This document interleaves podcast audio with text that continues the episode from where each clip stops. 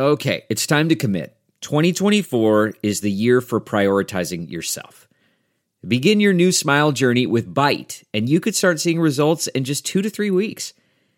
Just order your at home impression kit today for only $14.95 at Byte.com. Byte clear liners are doctor directed and delivered to your door. Treatment costs thousands less than braces, plus, they offer financing options, accept eligible insurance, and you could pay with your HSA, FSA. Get 80% off your impression kit when you use code WONDERY at Byte.com. That's B-Y-T-E dot com. Start your confidence journey today with Byte.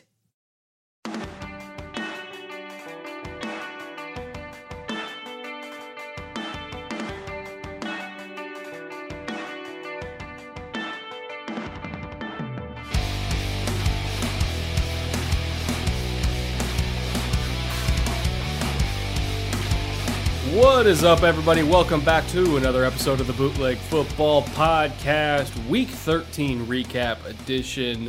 Uh, I'll tell you what, the NFL is nothing if not entertaining. We have so many huge storylines to track as we are now about a week into December football, four weeks left in the season. Crazy stuff happening all over the week. Uh, and I, I could not imagine a better co host than my buddy EJ Snyder to sit here with me and have some drinks and talk through it all. EJ, how you doing and what are you drinking? I'm fine. I am just hanging on for the ride like most NFL fans at this point. Uh, things are starting to get a little bit disparate. Some teams are out of it. People are talking about draft position. Some teams are on the edge of it, might squeak into the playoffs. Some teams are trying to finish strong. Uh, and other fans are just trying to win their fantasy tournaments. So uh, everybody's got a little bit of a different lens this time of year. It hasn't sort of narrowed down to the playoff roster yet, but uh, hanging on. It was a very full week, full slate of games. Kind of forget what that's like when we're having bye weeks, and then I have to sit down and watch all the games. And I was like, whoa, there's a lot of football here. Um, but push through it. Got a great show for everybody. Uh, I am drinking uh, for my beer. I brought on a Northwest staple, Alaskan Amber. Very easy drinking, malty, sort of red beer with a lot of flavor in it. I like it. It's something I drink fairly often. And for my shot, uh, I went straight to my People's Water. Uh, just good old Jameson in a glass with ice. Um, we have got a worthy bootleg shot of the week winner uh, from last week, and we will get to that and celebrate him with a little bit of Irish. What do you have? So for my shot, I got Pendleton Midnight just because I, I wanted oh. something that would go down easy. Uh, I didn't want to wreck myself too bad on a uh, on a Thursday night or Wednesday night, whatever day it is. Clearly, what day is it? yeah, well, it's December. You know, everything just kind of bleeds together. Blur's Day. It's Blur's Day. It's Blur's Day. So I got Pendleton Midnight for my shot, and then uh, for my sipper tonight, I got a little bit of Four Roses small batch. I don't think I've had that on the podcast yet. It's actually a uh, blend of four different bourbons, uh, four different offerings from Four Roses. Uh, kind of a medium age, it's like age six to seven years. Uh, a lot of bourbons off the shelf. Uh, you'll see like three or four years, and the the higher quality stuff um, usually get like a ten year age statement. I think Eagle Rare is ten. It might be twelve, um, but I I tend to like uh, pretty much anything six or above. So this is kind of the the minimum for me in terms of age for a bourbon because I, I really like uh, to get a little bit of the the woodiness in there and the barrel spice. But small batch uh, from Four Roses is just phenomenal stuff, especially at the price point. It's like 35 bucks a bottle, which is not bad. So uh, that's what I got going with me tonight. Uh, why don't we start things off tonight by getting into the point after, where we talk about something that uh, we did not get to last episode. We're not talking about a game specifically here, but I, I do feel like at the time they had won three games in a row. Now they've won four games in a row, and uh, I feel like at some point we got to acknowledge that Dave Gettleman's built himself a nice little roster there up in New York. Yeah, I am glad that I have a couple of things to drink because I'm going to have to wash down a little crow. Folks that follow me uh, either on Twitter or this podcast know that I give Dave Gettleman his fair share of crap. I disagree with many of his decisions and uh, you can argue that. But we both thought he had a pretty good draft this year. We thought that the draft really came to him, played to his strengths, and and he didn't veer. Uh, he took what it offered, and that is playing out here at the end of the season. This is an exciting young team that's coming together, and they are improving. That is my favorite thing about the Giants right now is whether or not they're winning games, they are playing better now, uh, both individually and as a team, than they did at the beginning of the year. The young O line with Thomas and Lemieux. Jabril Peppers is playing much better, I think, than he has almost ever in his career. He's becoming a force. Wayne Gallman's had to step in in Saquon Barkley's absence, and he's played very, very well. The staff understands how to use him. Evan Engram really was in sort of no man's land at the beginning of the season. We've seen him come on strongly over the last three weeks. And Leonard Williams, a guy that we sort of wrote off for dead or as a as a not great addition to the Giants roster, a bit of a boondoggle for what Gettleman paid for him. And then he re upped him and we just thought that was a silly move. Well, it's paying off. Leonard Williams has bought into Joe Judge's system and is playing extremely well, has a bunch of pressures, more sacks than he's had in years. And overall, as a team on both sides of the ball, Giants are playing better football. And that's what you want to see from a sort of young, developing roster it makes the Giants a really good spot to be and also sets the level so that they can go get some talent they want to sort of put the cherry on top. They're not building a foundation, they've already done that. And that's impressive. So Gettleman deserves his props as much crap as I give him. Got to give him props when things work out, and things are definitely working out in New York right now. And I also want to say uh, credit to Joe Judge for being willing to act quickly and making changes on his staff where necessary. Uh, they fired offensive line coach Marc, uh, Marc Colombo a couple weeks back. There was reports of like a fight or something like that. I don't really know. I don't really know if that's true. Like the report was refuted, and I, I don't really want to get into what's true and what's not true. All, all we know is that Marc Colombo got fired. Um, but we've seen a remarkable improvement with Andrew Thomas throughout the season that has spiked significantly even more since Colombo was fired. And he's starting to look like his old self that he was uh, back at Georgia. He started out in the first month and a half of the season giving up about six pressures a game, which was the worst rate for any tackle in the league and then up through the first 10 games he got it down to about four and a half pressures a game which was improvement. But since colombo was fired so they've played two games since then against uh, cincinnati and seattle. Seattle's actually got one of the better pass rushes in the league at this point. Uh, they've led in terms of total number of sacks over the last month uh, across the entire league.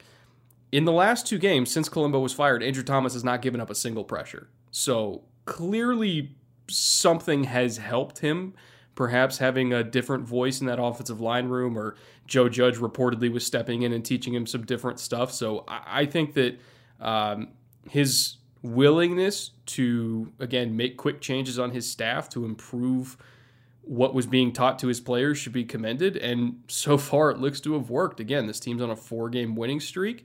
They've got some young talent. Uh, I still have questions about quarterback with, with, or without Daniel Jones. I have questions with quarterback for them, but there's some young talent to be excited about here. I, I, I really like what their coaching staff is doing, and I'm, I don't know if they're like a legitimate threat in the NFC, but I do think at this point they're probably the favorite to win the division, and, and that should be celebrated.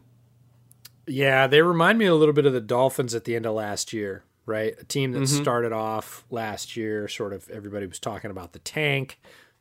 They had a new staff, they had a new GM, they were sort of offloading talent, got rid of Minkah.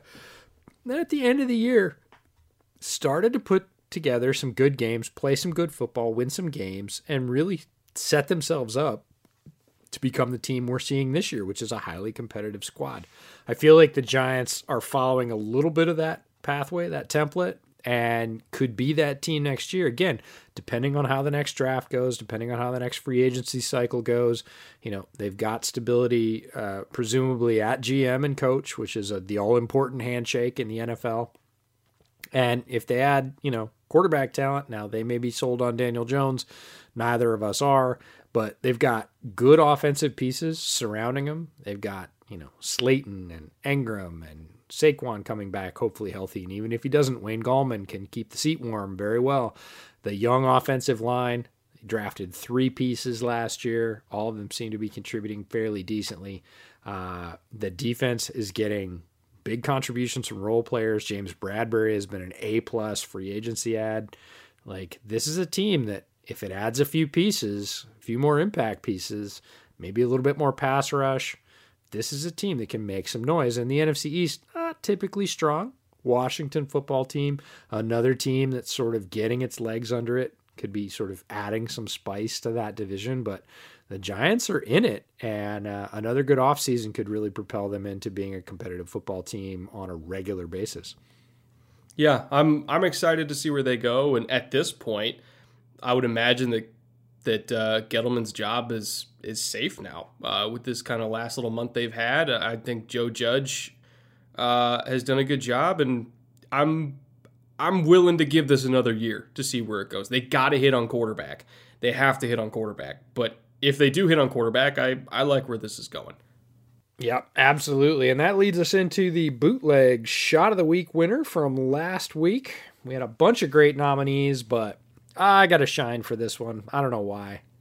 Jaylon Johnson, rookie Bears corner out of Utah, physical guy leveling Allen Lazard on the crosser, is the winner from last week. He absolutely put on a clinic to the point where the announcer, who was Tony Dungy for that game, was saying, This is how you do it. Get the head down, make sure you don't hit the opposing player's head, hit him in the midsection, square up, deliver the blow. It was a beautiful shot. I'm sure Lazard doesn't think so, but uh, perfect in terms of technique. I'm going to take a little Jameson's, celebrate. Cheers. oh, that goes down so good. Yeah, nice chilled JMO, man. That's still, I don't know. The Irish do a few things right, and uh, that's one of them. So yeah, the Can- the Canadians aren't doing bad with uh, with penalty. Oh, either. Pendleton Midnight's great. I, I, it's funny because Midnight's kind of the upgunned version of of the premium version, if you will, of regular Pendleton, and I like regular Pendleton. Uh, I actually debated on having some of that. I've got a bottle of that upstairs, but Midnight's one of those rare variants where I like Midnight and I like Pendleton. And I like them both about the same. They're different, but they're both really enjoyable, and I don't prefer one or the other. They're um, usually it's kind of like oh the premium stuff's really good there ah the base stuff's a little bit better and they they try to do too much with the premium stuff but um no pendleton and pendleton midnight different but both good yeah. so we've got games Yeah, why don't we get into uh, Eagles Packers here? Because there's a lot to unpack. No pun intended. Uh, let, why don't we start with kind of the elephant in the room here? Carson Wentz uh, has been benched. Jalen Hurts is now the starter going forward. Uh, did you like what you saw from Hurts in the limited action in this game? And uh, do you think that he has a shot against the Saints defense? Ooh, against the Saints defense is going to be fun moving into next week because the Saints defense is nasty and uh, they don't give up a lot of yards uh, through the air, and they definitely don't give up a lot of yards to running quarterbacks. I saw a stat today about the total number of yards that they've given up to quarterback scrambles, and it's extremely low. And we all know, as a developing starter in the NFL with mobility, you're going to use that as your out, and Hurts could have a tough sled uh, trying to use that this week against a very good Saints defense. I did like what I saw in limited action. Uh, the bar's pretty low there. Carson has regressed to a point where he's clearly not comfortable. Uh, his clock seems to be gone. He's panicking almost just post snap. There's very little processing going on. His eyes are looking to the rush really, really quickly, and he's ducking his head. Uh, it's just not good with Carson right now. And Hurts uh, didn't display any of that, had a couple of nice completions, a little bit of improvisation, which is not surprising to any of us who've watched him uh, at any of his stops or through the draft process. So I think there's hope. Uh, for Eagles fans, I think they're going to be excited to be able to watch that for the end of the season. Uh, remains to be seen what happens with uh, Carson in the offseason, the coaching staff. There's a lot of questions around the Eagles, but the last three or four games, I think Eagles fans are going to have a lot more fun and probably success overall watching Jalen Hurts than they would Carson Wentz in his current state. Yeah, and I, you know, I'm a big Jalen Hurts guy. I had him as a first round talent coming out. Uh, just knowing his accuracy in college, again, he was one of the most accurate quarterbacks in all of college football for his last two years. It wasn't just a, a one year thing in the Big 12 where it's wide open spaces. Like, even when he was backing up Tua, where he got significant playing time, he was even more accurate statistically than Tua was. So he's he's become a very good passer or a very good thrower of the football in his own right. Characters off the charts. Uh, great physical abilities, uh, particularly with his legs. Uh, one of the better runners in terms of quarterbacks with the ball in his hands outside of probably Lamar. like he's probably the most dominant runner that I've seen. Like I, I still remember going back to his freshman year at Alabama where they were running like option with him because he still wasn't really developed as a passer. And just him carrying the ball was the most unstoppable play in football that year. It was insane how incredible he was at churning out yards. It's just incredibly strong lower body. So I'm I'm really big on Jalen Hurts. Really, really big. And uh, I think he acquitted himself well against the Packers. Uh, you know, the pressure was relentless because they were behind. Um, took a took three sacks there, and as a result, his passer rating under pressure was like 15 or 16. It was pretty low because again, they they just were sending the hounds after him. He was getting blitzed like crazy. Uh, but when he was not pressured, he had almost a perfect passer rating. So again, if you can protect him or at least uh, at least give him some some avenues to escape so that he can run to throw. Uh, like his touchdown, uh, his really nice touchdown throw that he had. Again, he was able to find an avenue of escape uh, find a lane, get out in space, and throw a really nice ball down the field for a score. Uh, if you can do that, I think he can he can be a very very good quarterback for you. But you got to protect him for at least two seconds because that was also a big problem with Wentz is he was not very good under pressure at all. They couldn't pass protect, and it was just making his problems even worse. So going forward, yeah. number one priority. There was this. There's a stat coming out of the broadcast that it was this one just killed me. I had to replay it and make sure that I heard it correctly. Wentz's 10th consecutive game that he's been sacked at least three times. Ah, it's it's been a bad That's bad 30 sacks in 10 games and yeah. and more actually because they wasn't they didn't stop at 3 some of those defenses and I was just like oh man if you're you know look sacks come in bunches, and we've all seen really good quarterbacks take a, a, handful of sacks in a game, four or five. There are just those days that it doesn't work out, and you spin left and you should have spun right. And I get it, but when you're talking about 10 consecutive games, we're 13, 12, 13 games into the season, that he's taken basically three sacks at least every outing. You just start to talk about sacks as impact plays. Um, sacks have a large influence on whether or not the drive continues.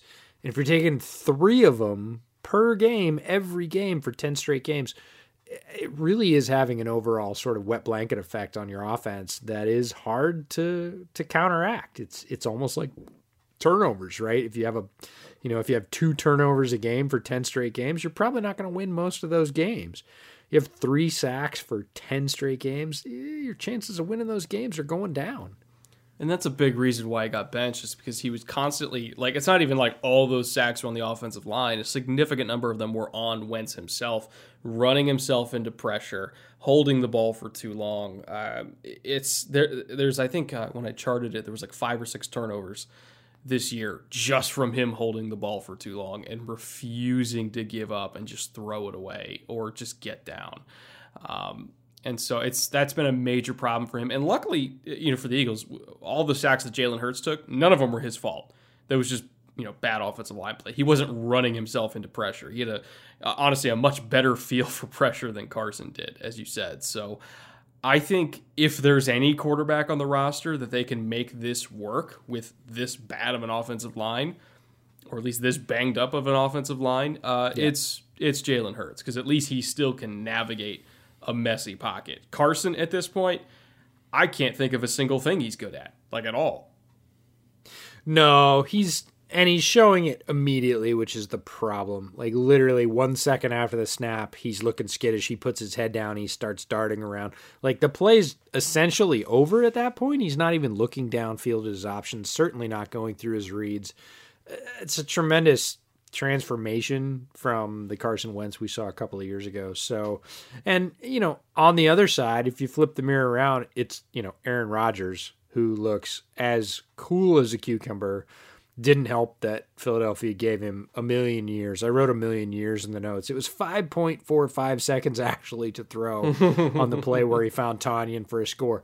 5.45 seconds is twice the average that a quarterback's going to get to throw in this league.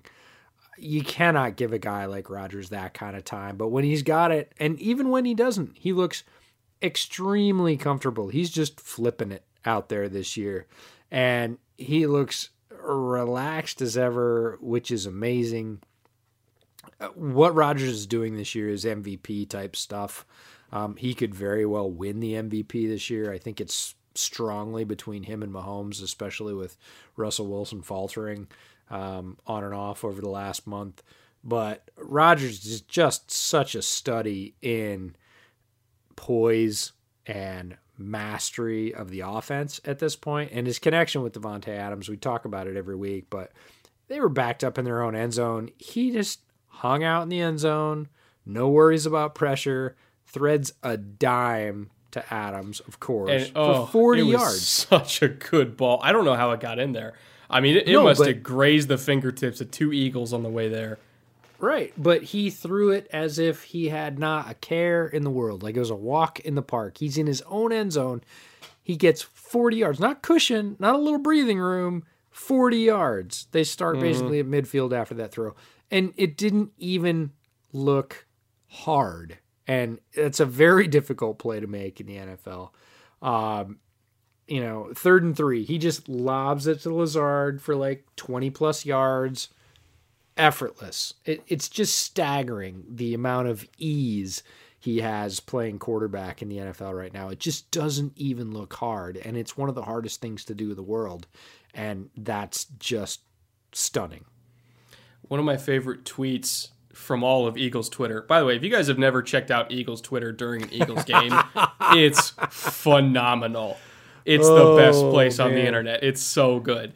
Between uh, Kist and Solak and Brandon Lee Gowton and all, you know all the Eagles fans, it's just it's hilarious. That and Seahawks Twitter are the two best. Uh, but uh, our buddy Brandon Lee Gowton uh, had a very chilling, I'll say, tweet. And EJ, you're a draft guy, so uh, let me know what you think about this. He just tweeted out Jordan Matthews over Davante Adams, JJ Arcega Whiteside over DK Metcalf, Jalen Reagor over Justin Jefferson. Those Yeah. are all three receivers that are inarguably top 10. Some would say all of them are top five, even at this point, that the Eagles had a shot at. They drafted none of them. Yeah, it's a thing with certain organizations. Uh, we talk about typically the organizations that do uh, one position particularly well. Uh, we talk about Pittsburgh with wide receivers is a perfect example, right? It, it just eh, pretty much everything they draft turns to gold. yeah. And then, you know, the darker side of that, the flip side of that coin is franchises that draft certain positions that cannot seem to get it right. And I don't think any of those players is bad in their own right. Like I thought Arcega Whiteside had a role. I still think he does. Uh, you know, should he been drafted where he was? Uh, no. We both like Jalen Reagor and think he's a tremendously capable receiver. Uh, you know, when you compare him to the, I would say, runaway offensive rookie of the year, it doesn't look very good. I, I don't Uh, think either one of us had Reagor over Jefferson in our rankings either. Like I think I had No. Reagor top seven, but Jefferson. Yeah, no, I would not say we had Reagor over Jefferson, but like Reagor's not a bad receiver, and that's not to No, say these no. guys are bad players.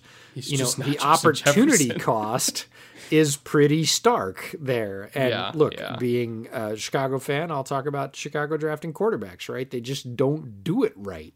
And I understand that. Uh, but it is very frustrating when you see other uh, franchises that seemingly have those positions dialed. Like they just can't miss at inside linebacker or defensive line or, you know, wide receiver in the Pittsburgh case. Like there are just certain franchises that fully understand certain positions and what they need, and quite frankly, what will work with their system or what works in their stable, what complements what they already have. And then there are folks that, you know, are doing the other thing. yeah. Like the Bears are good at drafting corners. They like do that's, okay that's like the, corner. I would say outside corner more better than, than more than corner, okay for sure. More than okay. Uh, but yeah, no. Every I, I, don't know that every franchise has that, but there are certain franchises that just don't miss. It's it's pretty much everybody they grab turns into a decent player in their system. It reminds me of um, when Mike Shanahan was running the Broncos. Right, they could draft anything at running back. Mm-hmm. anybody mm-hmm. at running back, and he'd be a thousand yard rusher because they understood what was workable in their system and the traits that they needed. And they got several players who were, you know, tremendously low on everybody else's board and turned them immediately into thousand yard rushers, three in a row. Um, so it's just it's an understanding of need and value and fit.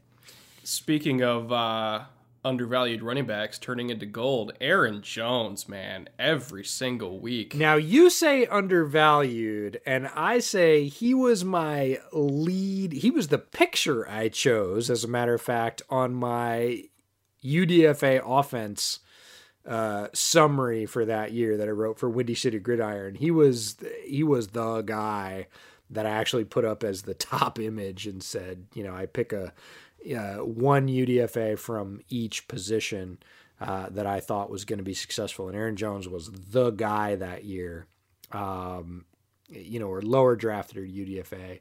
So I've been a huge Aaron Jones fan. He was one of the first players. I have a soft spot in my heart for Aaron Jones for multiple reasons, not only because he's a tremendous player, but he's actually one of the first players that reached out to me directly on Twitter when I posted something nice about him uh, and said, "Hey man, you the real one. Like, you know, appreciate the love, whatever." And this again is is from a guy that wasn't getting a ton of love from from draft Twitter. Um, but couldn't be happier for that guy. He is a tremendous talent. He is in the right place. He's in the right system at the right time. Plays hard, works hard. It shows on the field. Um, Phillip Lindsay was another one uh, that I had that I believed in. That again got his opportunity. It's all about opportunity and fit, and both of those guys have been tremendously productive in their respective positions, and now look like you know some of the biggest steals going. Um, but I was ahead on both of those guys, so I'm pretty happy about that. And Aaron Jones, super super nice individual.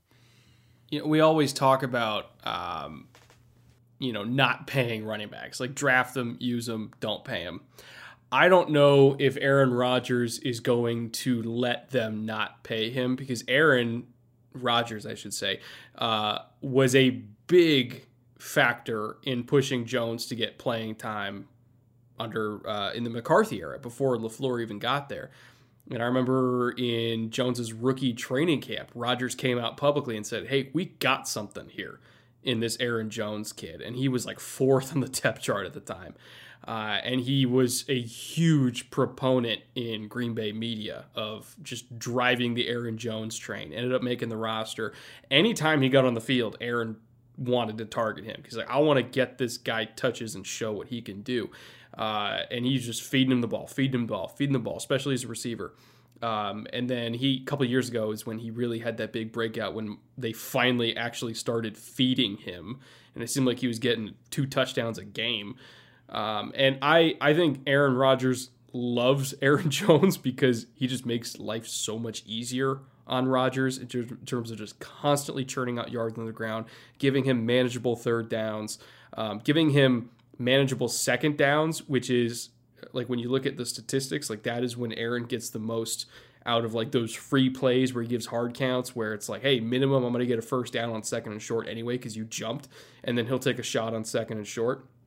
So Aaron Jones is a big factor in the running game, making Rodgers' own play style more effective. He's good in pass pro. Again, he's good as a receiver. I don't think Rodgers is going to let the front office let Aaron Jones walk because he's probably his favorite running back he's ever worked with. And he's worked with a lot of good ones. Yeah, he's up there for sure. And and one of the things that you pointed out is his versatility, right? That he is a modern NFL running back. He can make a lot out of the touches he gets in the run game, which is de-emphasized but still important.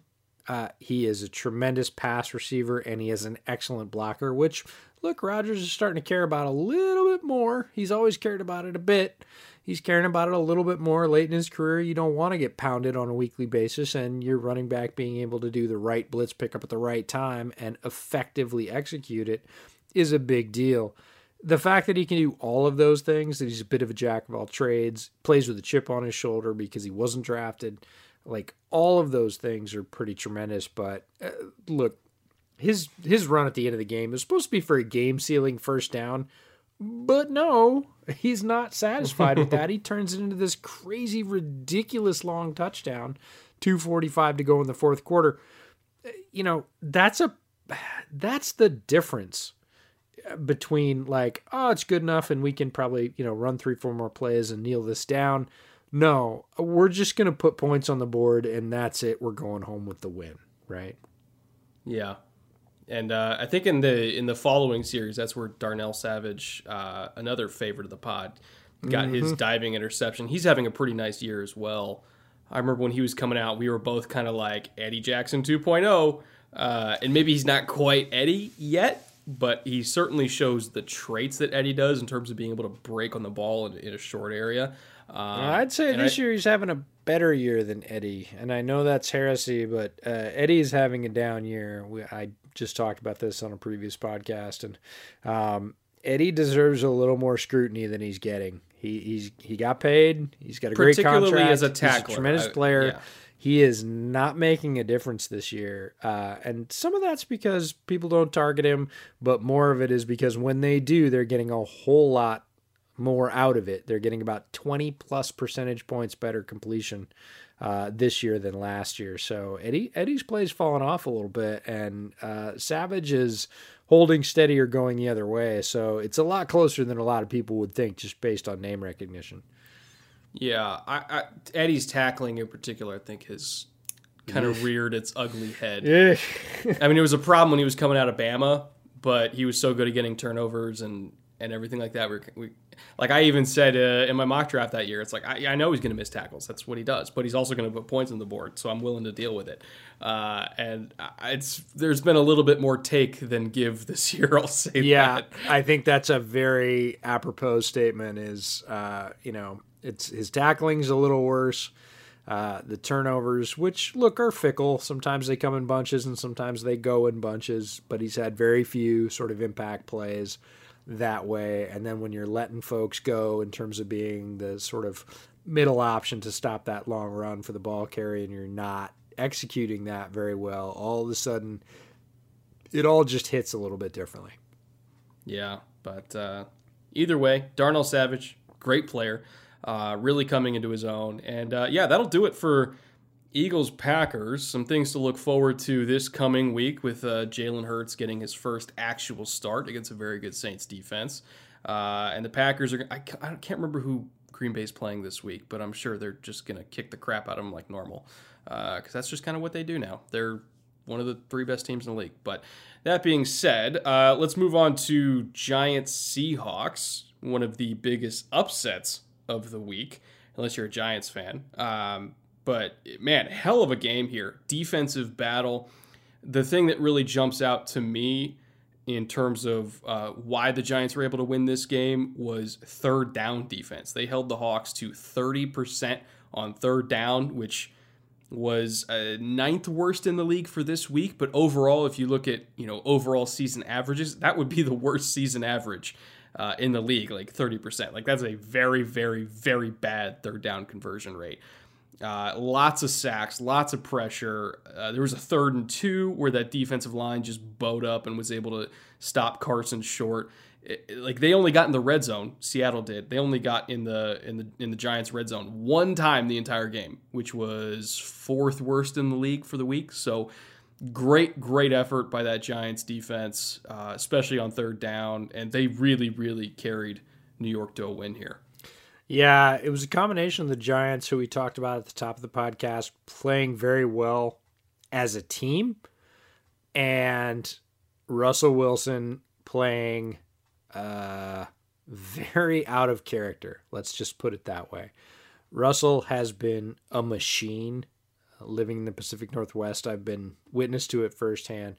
He's been tremendously reliable as a quarterback in terms of mm-hmm. what he is going to provide, the opportunities he is going to hit, the opportunities he's going to create with his legs.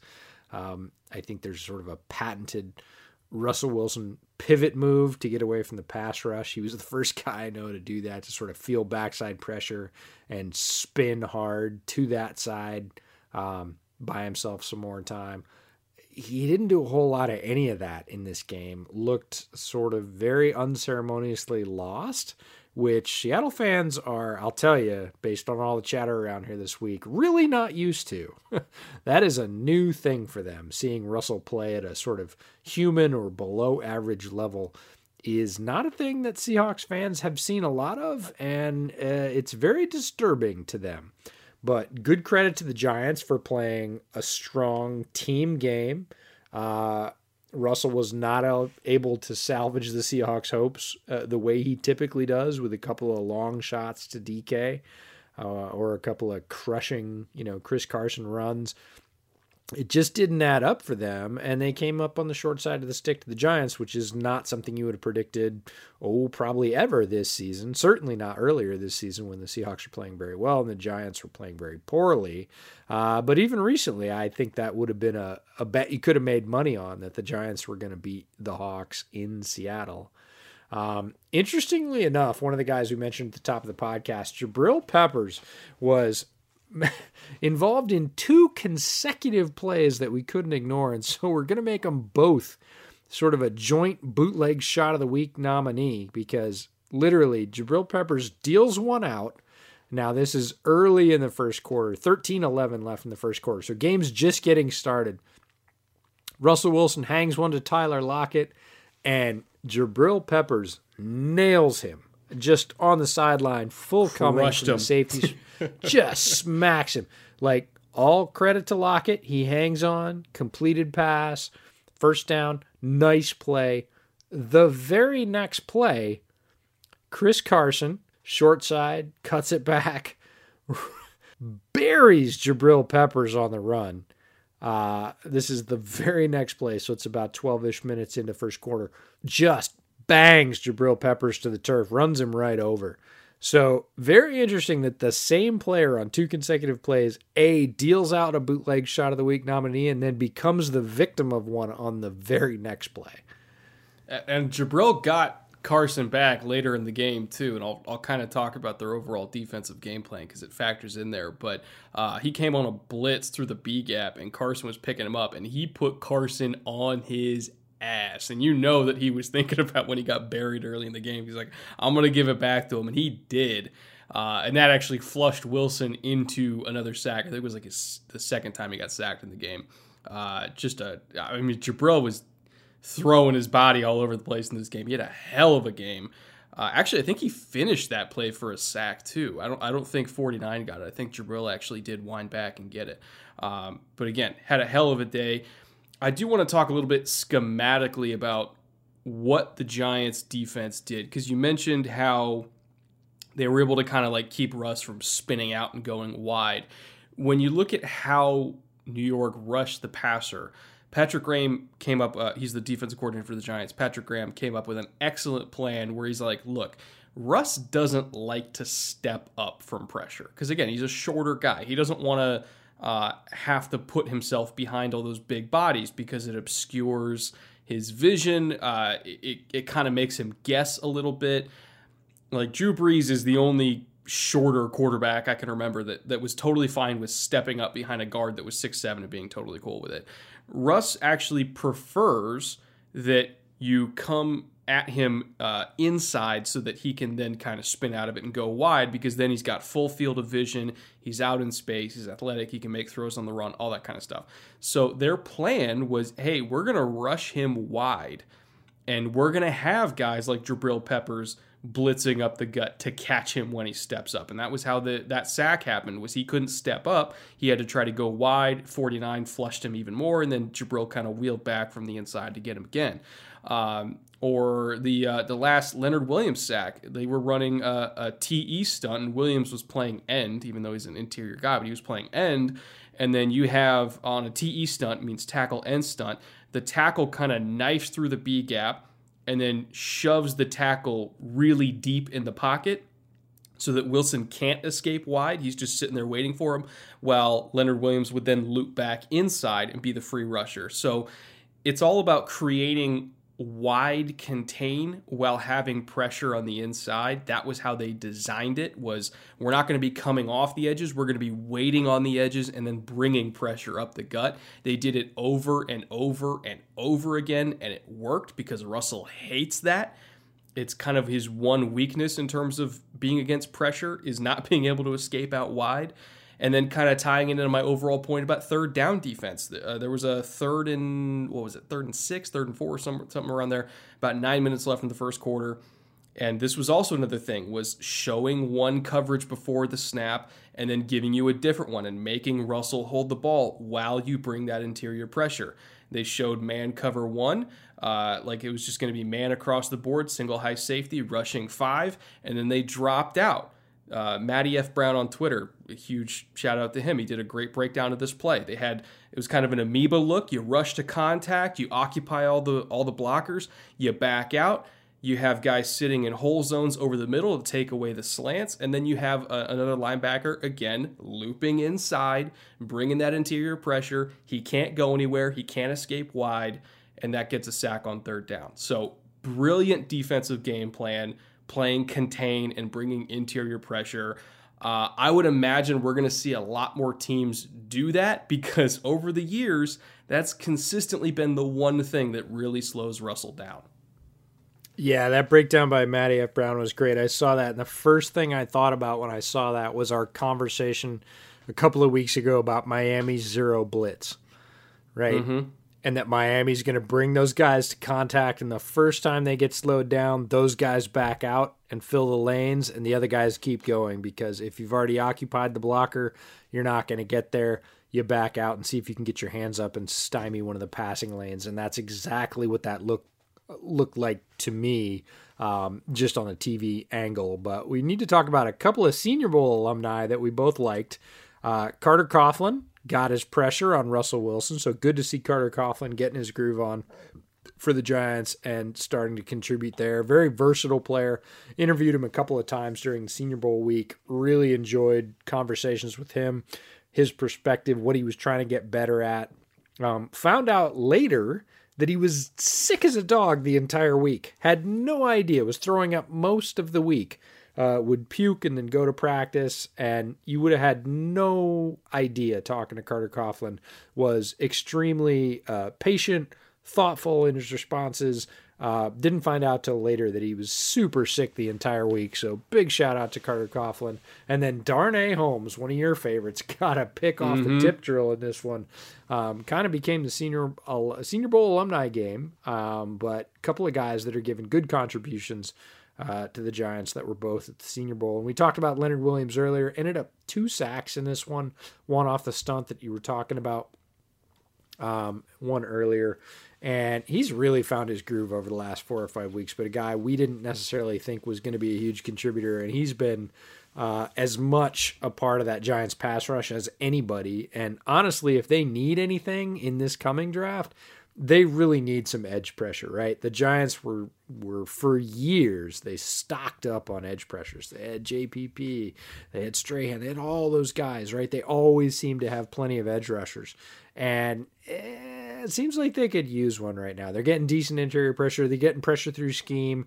It'd be really nice to have that sort of ace uh, exterior edge rusher on this team to add just one more element and give opposing quarterbacks even less time. That's why I'm kind of surprised they didn't go after Yannick when he was on the trade block because I felt like he Hmm. Or Everson Griffen. there. Or Everson. Uh, well, maybe they want somebody younger because I think they know like. True. Well, is at the time they're like, look, we're not competing this year. Like Everson, it kind of made sense why he went to the Cowboys because it's they're like, oh, we're gonna make a playoff push, all that kind of stuff. Um, but Yannick's a little bit younger. Th- There are some edge guys in the upcoming draft class that I. I like, but the thing is, we have no idea where they're going to pick because they can be anywhere from the top 10 to the low 20s at this point. Like, the NFC East is wide open. So I think the Giants Yeah, are if they keep probably- winning, it's going to have a serious yeah, effect, yeah, for sure. It's it's going to be interesting. I think I think we're going to talk about the Giants a lot in the spring. Uh, and so yeah, overall, really really entertaining game. Even though not very high scoring, I I think it it created some more questions for Seahawks fans because it's it always seems like you know two steps forward, one step one step back with that team. It's like oh we finally fixed the defense and now the offense is struggling. Russell's had kind of a rough you know two months here. So it, it- the Seahawks never seem to be fully online offensively or defensively at the same time. Maybe they can get it together by January, but uh, still an immensely entertaining game. Uh, I've really enjoyed kind of watching the Giants over the last month and uh, curious to see where they go from here. Before we get to our third kind of main highlighted game of the week, I do want to thank our sponsor for the day, Manscaped, the best, most complete collection of products out of any men's grooming provider. I've had multiple iterations of their famous lawnmower body trimmer over the years, and their newest update, the Lawnmower 3.0, is by far their best one yet. It's waterproof. It's got a replaceable ceramic blade with their skin safe technology to stop all those painful nicks and cuts. It's got a really powerful 9,000 RPM motor as well to cut through even the thickest of hair. I use it weekly, and I also use their nose hair trimmer too, the Weed Whacker, because uh, I get crazy nose hair ever since I turned 26. Uh, I don't know why that magic number just made my body drastically change, but I hate it, and my knees hurt all the time. So if Manscaped could figure out a fix for that as well, I'd appreciate it. But uh, if you're not in need of any new trimmers right now, but you still want to up your grooming game or you want to give a gift to someone else during this holiday season that you know they're going to love, Manscaped also offers a wide variety of excellent colognes and body washes and deodorants that all smell fantastic and leave your skin feeling amazing. Uh, highly recommend you get the body wash, by the way. It is awesome. One of my singular favorite smelling body washes that I've ever had, and my wife loves it too, just for that reason. So if you're interested in the Lawnmower 3.0, the Weed Whacker, any of the other great grooming products they offer, head on over to manscaped.com and use promo code BOOTLEG for 20% off your order plus free shipping. Again, that is promo code BOOTLEG at manscaped.com for 20% off your order and free shipping. And with that, EJ, let's move on to our final kind of main highlighted game of the week, which is Jaguars Vikings. Which, uh, to be honest, I did not expect this to be one of the main games we highlighted for the week. Uh, I thought this was going to be a blowout. Ended up going uh, t- to the wire. it's actually an immensely entertaining game. And uh, I, I will say, once again, Justin Jefferson proving himself to be not just the best rookie receiver, not just maybe the best offensive rookie, maybe one of the best rookie receivers in the history of the sport. Fun fact uh, before I, I give you the floor in his first 12 games, he's got over a thousand yards. Do you know the other four receivers ever to get a thousand yards in their first 12 games? Uh, I could guess one or two of them. I absolutely do not know four of them. So it is Marques Colston, Randy Moss, Anquan Boldin, Odell Beckham Jr. That is Ah, the geez. list. I only got one out of the four. You had Odell? Yeah, uh, no, I had I had Moss. Oh yeah, I guess he, I guess he would be the obvious one, but yeah, it is. Uh, he Leave is it to me to get the obvious one. That's that's what I'm good Yeah, for. he is. He's joining elite company there. Uh, you could argue Anquan's a Hall of Famer. Randy's obviously a no brainer. Uh, Marques is probably at least going to end up in the Ring of Honor down in New Orleans. 'cause He owns. He's gonna own. Well, assuming Michael Thomas passes him at some point, he'll be top two in basically every single receiving category in Saints history. Do you know how Uh, many and- catches Michael Thomas has in his career? This is this is relevant because he passed a milestone this week. It's. I mean, he's let's see, he's averaging hundred a year for five years into his career, so he's got to be over five hundred now. I should Mm-hmm. Yeah, say. five hundred and one right? hundred and one this week. Yeah, 501 catches for Michael Thomas, which is amazing to me as a draft guy. It seems like I was just looking at his draft profile, but 501 catches already for Michael Thomas. Um, pretty incredible. And look, a guy that gets volume catches for sure. But I saw the stat from PFF this week: uh, success against man coverage, and you can argue, um, and and rightfully so. Uh, Brett, I know you've gone back and forth with PFF about multiple things, but um, it's a decent basis for conversation. And in terms of success against man coverage, they had the top five receivers success rate versus man coverage. And number two and number three were both Vikings receivers in the entire league. Adam Thielen and Justin Jefferson were second and third overall. So uh, just a note to defenses going against Minnesota. Yeah, probably don't want to play a whole lot of man because you're going to get worked.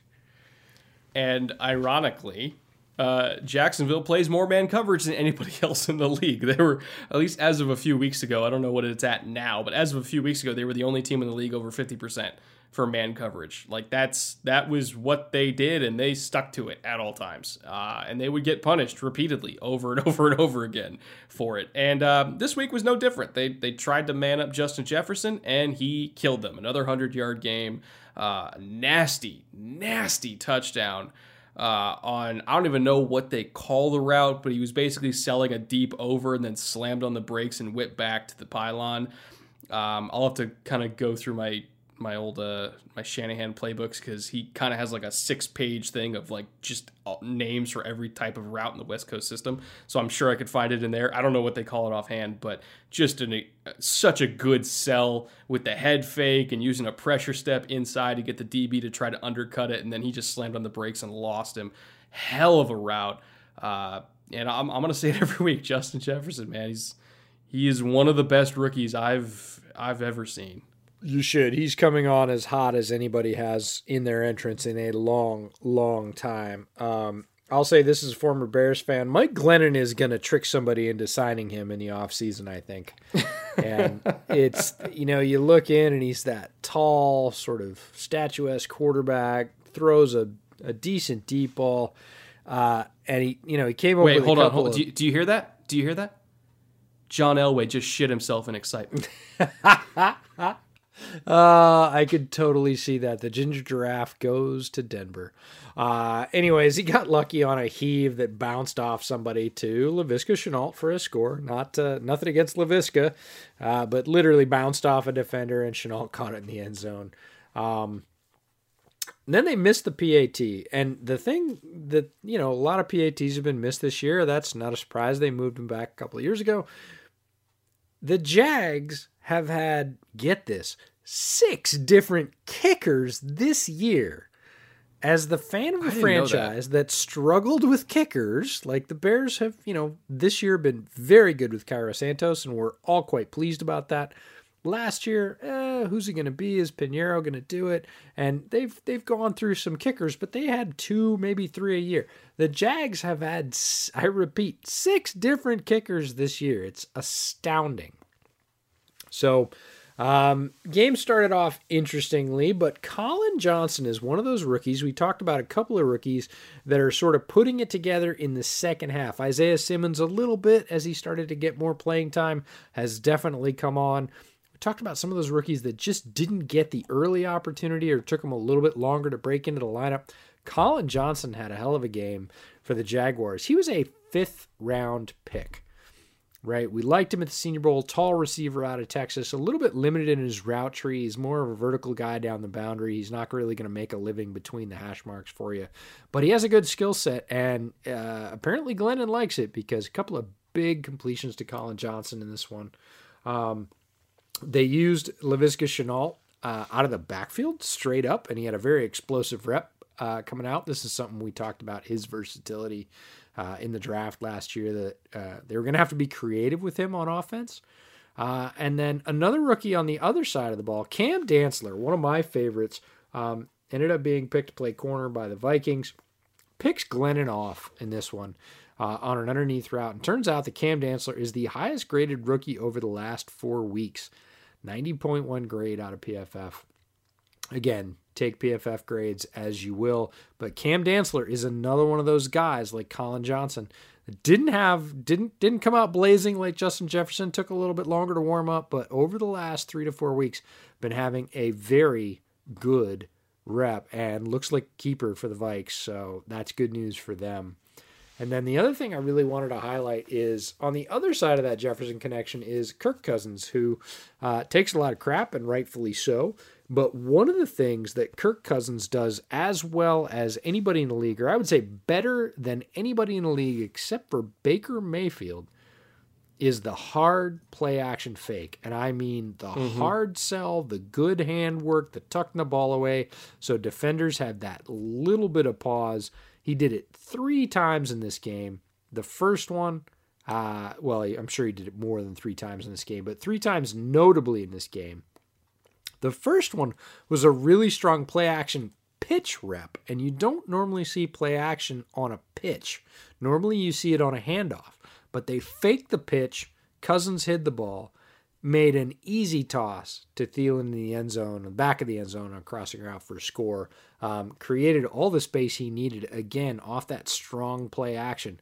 Did it again uh, on the nice little flare to Ham, their fullback for the Vikings TA, for the Vikings TD. And then Cousins generated a ton of pocket space on the touchdown to Jefferson. Uh, and again, look at the play again. Watch the play again a tremendously hard fake. Every defender on the field thinks that Dalvin Cook has the ball. He rolls out and stands there alone, five yards separated from every defender, just kind of surveying the field and goes, Oh, look, there's Justin Jefferson, and nails him for a touchdown. All three of those plays, those are three of the Vikings TDs, all three of them came off really hard, sharp, well executed play action. And Cousins, for his many faults, is one of the best in the league at that particular asset. Yeah, he's uh he's actually thrown the second most touchdowns in the league, second only to Aaron Rodgers, who you know runs a similar system under LaFleur. Um, you know, it's West Coast, it's bootlegs, it's play action. Second most touchdowns to Aaron Rodgers off play action this year. Uh, nine and a half yards per attempt and a 114 quarterback rating off play action. Hyper, hyper efficient uh, deadly with that deep ball, especially when he's given all that space from that hard fake, and you get the end to chase, and he's just kind of rolling out there all by his lonesome. Uh, in the uh, Justin Jefferson film room that I'm releasing. See, I guess I soon. guess by the time let's that, just say soon. Yeah, well, by the time this podcast is out, it will be out because I'm releasing the Jefferson film room Thursday you, morning. You hope. I hope. You fingers crossed. Um, but one of the one of the first routes I highlight from Jefferson, it's like a double move comeback against Kyle Fuller from the Bears game. Uh, it was impeccably run, but part of the reason why that route was allowed forever to develop is because Kirk was rolling out on a bootleg off a good fake, and he had tons of space to just run and run and run and wait for Jefferson to get open. So it's a key component of their offense, and uh, they are one of the best in the league uh, at, kind of incorporating that. Gary Kubiak's been done a great job. Weirdly enough, though, out of all the other top ten quarterbacks in terms of like number of touchdowns thrown off play action, uh, Kirk is the third lowest in that group in terms of play action percentage. So they don't run it as much as Kubiak has in the past, but when they do, uh, I was going to say they save it they, for the touchdowns because they, they scored three it. touchdowns off it in this game. Yeah, they hit it. They hit it big. So it's it's a it's a really nice component. And obviously, when you have a running back like Dalvin, I mean, of course the linebackers are going to chase him. You know. Yeah, absolutely. Uh, Dantzler also recovered a fumble later in the game, so that just sort of adds to his sort of ascension, which is really fantastic for the Vikes. I'm sure they're happy to see it. Um, Glennon found Johnson a couple of more times, including uh, setup for first and goal. Um, Robinson pounds it in from there. He's still getting some production. Uh, the end of this game was a little weird. The Vikes missed a 51 yarder to win it, and the Jags rallied and actually got in range for one themselves. Just a few seconds left on the clock, and they missed it as well. Um, overtime was sort of a hodgepodge. Smoot got a really nice sack on Cousins in OT. Glennon throws a bad pick to Harrison Smith. Who knew? For all those waiting to sign Mike Glennon to a rich free agent deal, this is the way it works. Vikings win this one with a field goal, but a, a, strangely entertaining game that had a lot of plays, a lot of contributions from some rookies, um, some established veterans. Oh, and one thing I have to call out Cousins did throw a terrible pick six to one of my favorite players in the league, Joe Schobert, who has not made a lot of noise for Jacksonville as being a big dollar free agent signing. Um, made that particular play look easy. And I think the most notable thing from that was how hard his defensive mates rallied and came to celebrate for Schobert. You can tell that he is a leader on that team and that they were so pleased for his success. That doesn't happen with every touchdown or or defensive score in this particular case. Everybody on that defensive 11 was next to Joe Schobert, pumping him up. Extremely thrilled that he got his opportunity. Again, turnovers come and go in bunches. Schobert getting the easy pick six. Um, really, uh, yeah, it just shows what they think of him there. Sort of one of those very sort of uh, underseen pieces in Jacksonville. Uh, we talk about Myles Jack. We talk about a lot of the other defensive stars they have, but Joe Schobert, um, obviously somebody that's really well respected by his defensive teammates down there in Jacksonville. There is a lot of talent to get excited about there. Uh, I mean, I think you and I both love DJ Chark. I think Laviska has proven himself to be a very, very nice complementary weapon, both in the air and on the ground. Super explosive with the ball in his hands.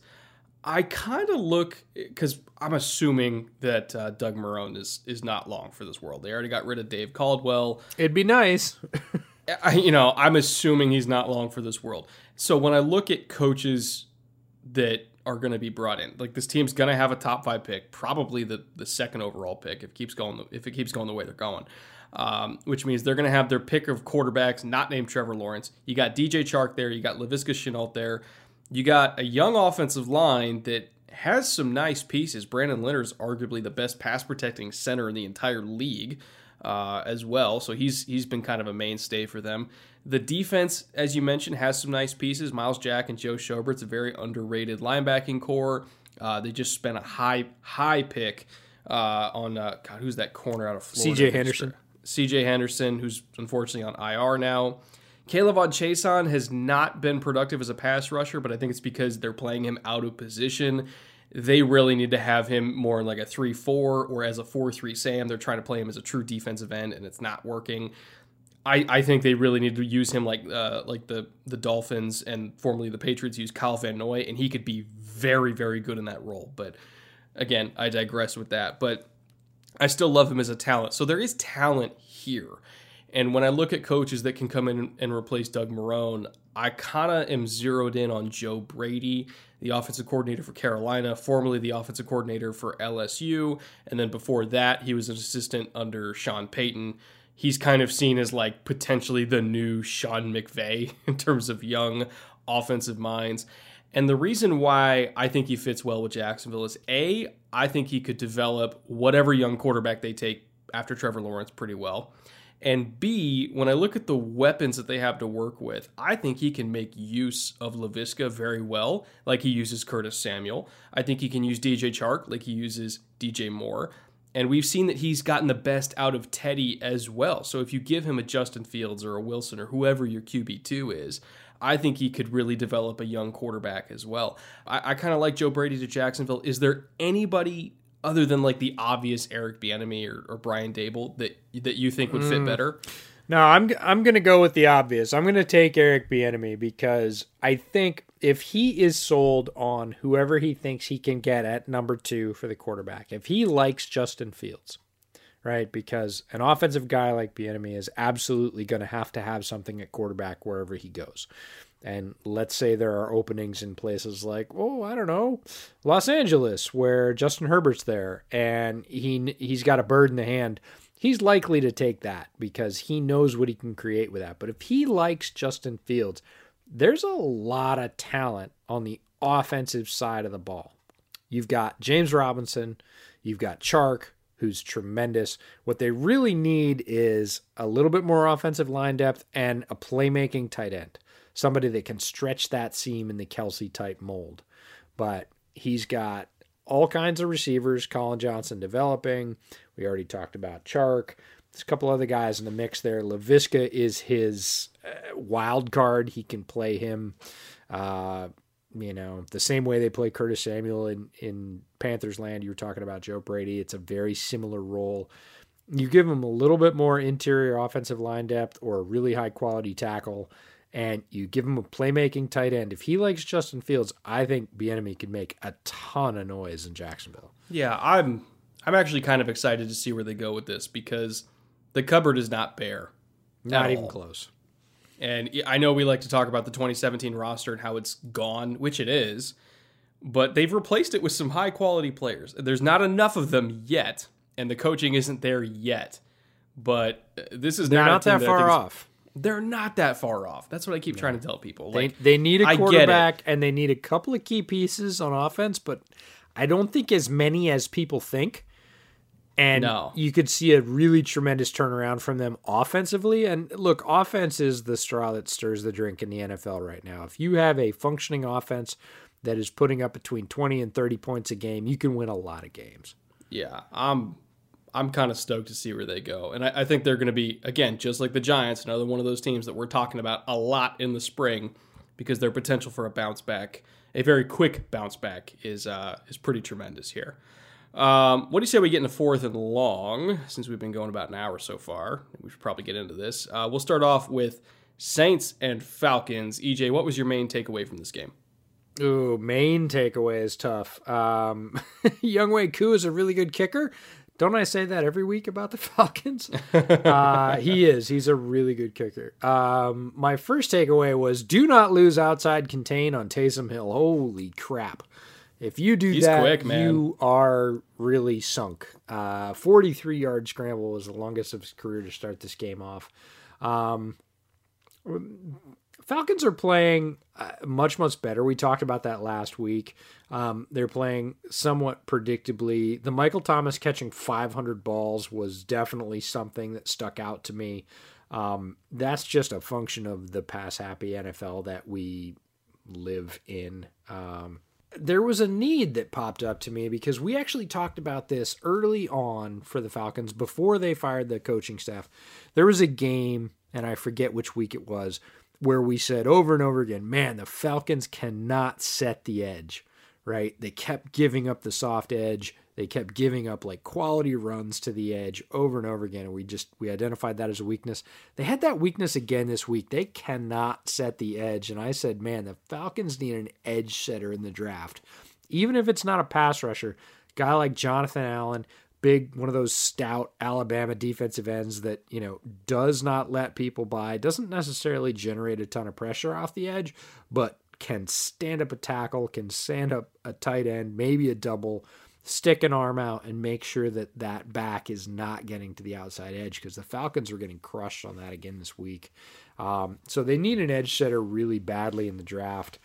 Other than that, uh, Gage made a couple of really nice plays in a row. Picked up a I touchdown love him. for the Falcons. Russell Gage is, is one of my favorites, man. He's he's so underrated.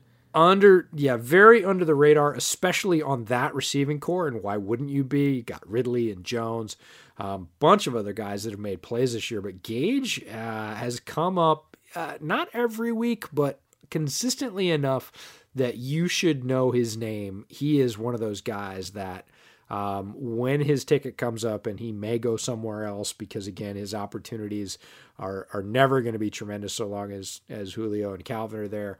Um, guy that could make some noise, more noise elsewhere than he does on the Falcons just because of the roster depth. But uh, Falcons came up short at the end of this one. They were within a Hail Mary, they couldn't complete it. Uh, an interesting game, um, but nothing to really make me write home about. What did you have? My my main thing is like, look, I get it. They're they're they're they're kicking the tires on Taysom Hill, and he's fine. Like he's okay as a pass. Like I think he's gotten better over the last couple weeks as a passer, and obviously he's electric on the ground. But to me, I I know what the standard is for quarterback play for this offense, and even though he's improving, I I don't think he meets that standard. And to be honest, I kind of think that Jameis has a higher ceiling in this offense, even though Taysom's a better athlete. I think Jameis has a higher ceiling in this offense because I think he's just a better passer. It's not always going to go to the right team, but he's a better passer. and uh, I like Drew's going to be back in a couple weeks. I know they're not going to start Jameis at all, but going forward, I want them to re-sign Jameis because I think I've seen enough of Taysom to know like, look, he's quality backup. You can bring him in for some packages for 16 games like if you want this to be a thing in 2021 for 16 games that i i highly question. I would rather roll the dice with Jameis. i don't know because Jameis Jameis's tendency you mentioned it to give the ball away. If Payton could cut that down uh, and and limit that maybe cut it in half which would be reasonable. I think he can. Uh, again if he can i think that absolutely Jameis has so much more in the tank as a passer than Taysom, but Taysom has gotten better. You mentioned it.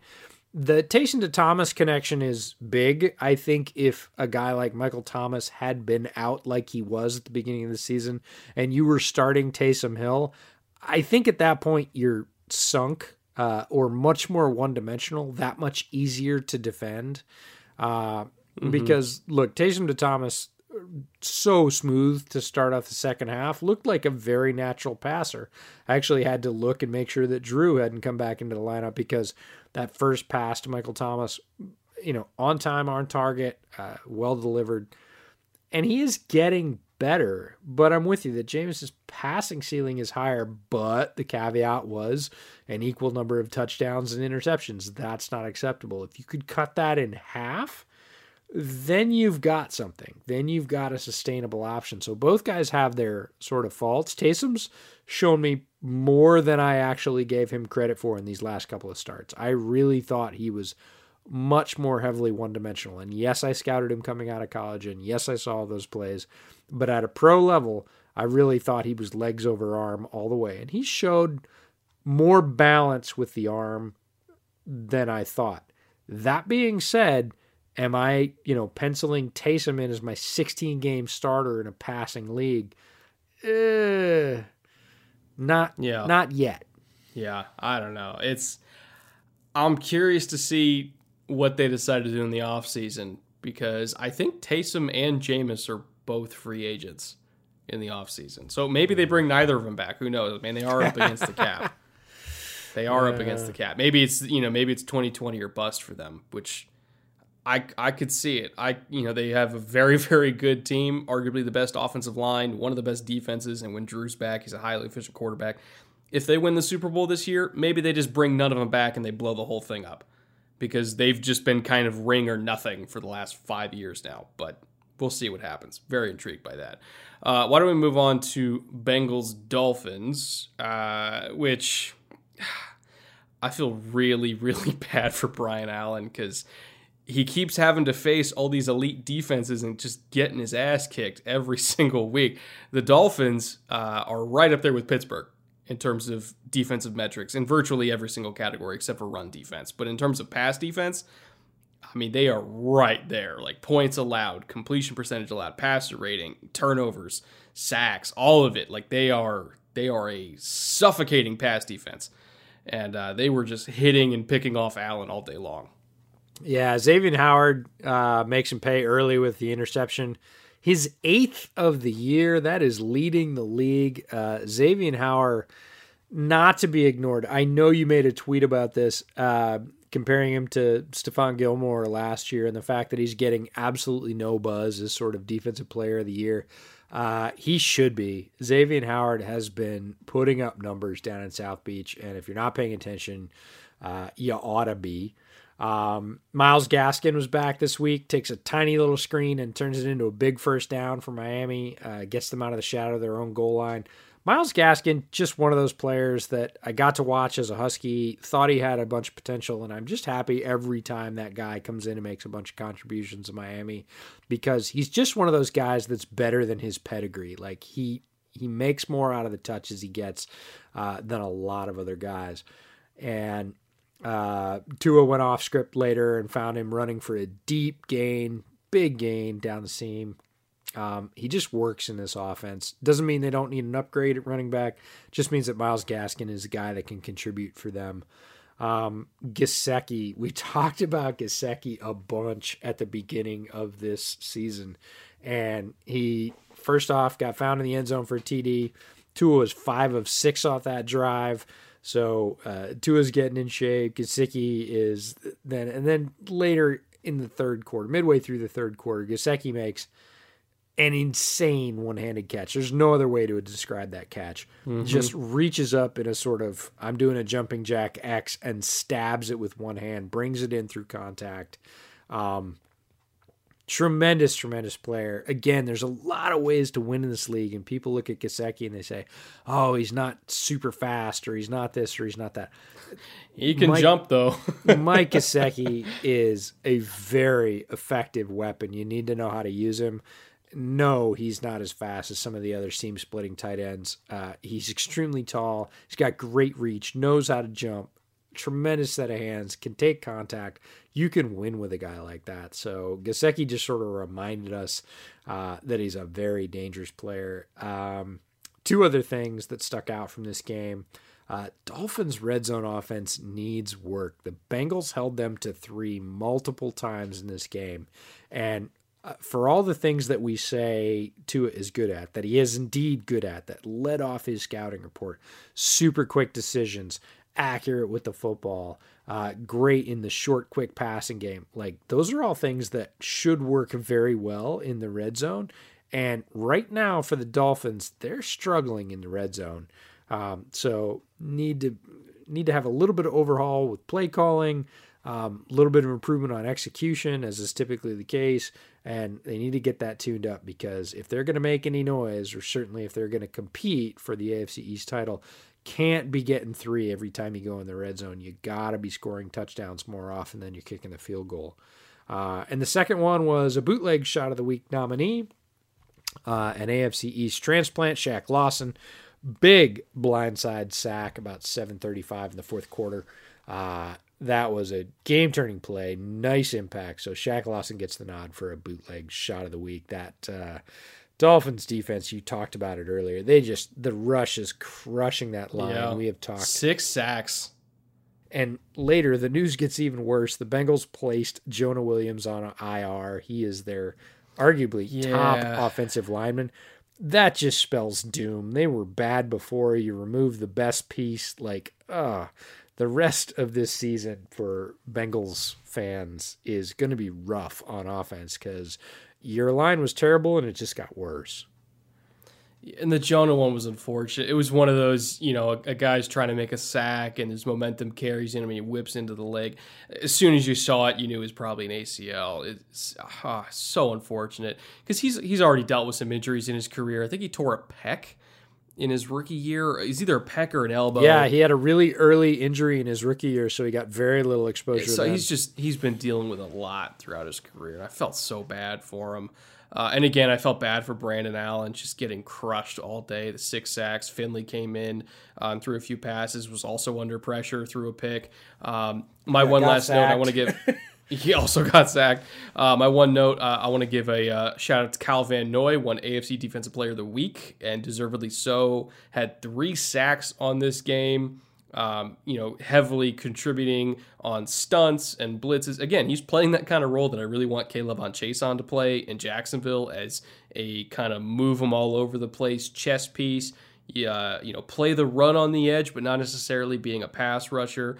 Uh, Van Noy had another really nice uh, run stop against Gio as well. Uh, you know, you can drop him into cover, you can blitz him. He's great on stunts like that. That's the the mold that I want for these 240 pound, you know, hybrid kind of guys. Like I want them to be Kyle Van Noy. And Brian Flores knows how to use those kind of guys. And again, three sacks this week, a bunch of tackles, just hell of a day for him. So shout out to Kyle Van Noy. Uh, next game, we'll talk about Rams Cardinals. Uh, I the Cliff Kingsbury offense has had a little bit rough lately. The run game has been excellent. Pass game, not so much. Yeah, Arizona's slumping a little bit. We'll go to the last point first here so we don't bury the lead. Uh, they're 500, 6 and 6 but they've lost their yeah. last three in a row. So if you're mm-hmm. six and six and you've lost your last three in a row, you're not trending the right direction. And we're certainly more hopeful about the Cardinals earlier in the season. It's not that they can't turn it around or they don't have the talent or they don't know how, but yeah, the shine is is off the Cardinals at the moment. They've had some bad beats over the last three weeks. Uh, they're going to have to turn that around if they want to make some noise because you know excuses don't change the win loss column at the end of the season, and uh, they're at one of those sort of tipping point places. Do they do they sort of win out or you know win three of their last four? and march out on a high note, or do they continue and lose three of their last four, come out you know one and four out of the last four games, uh, and really sort of limp to the finish, which would be a, a, disappointment with all the talent on this roster and certainly the the expectations coming into the season. But a couple of highlights out of this one: Donald gets a sack on Murray, which is always tough to do. Kyler Murray, one of the most mobile quarterbacks in the league. Donald's 11th sack. The idea that a guy that plays primarily interior defensive line as defensive tackle has 11 sacks uh, going into you know week 13 is staggering. I mean, it's just a another credit to Donald's prodigious talent. It, that's just one of those numbers that makes you stand up and go, wait, is that right?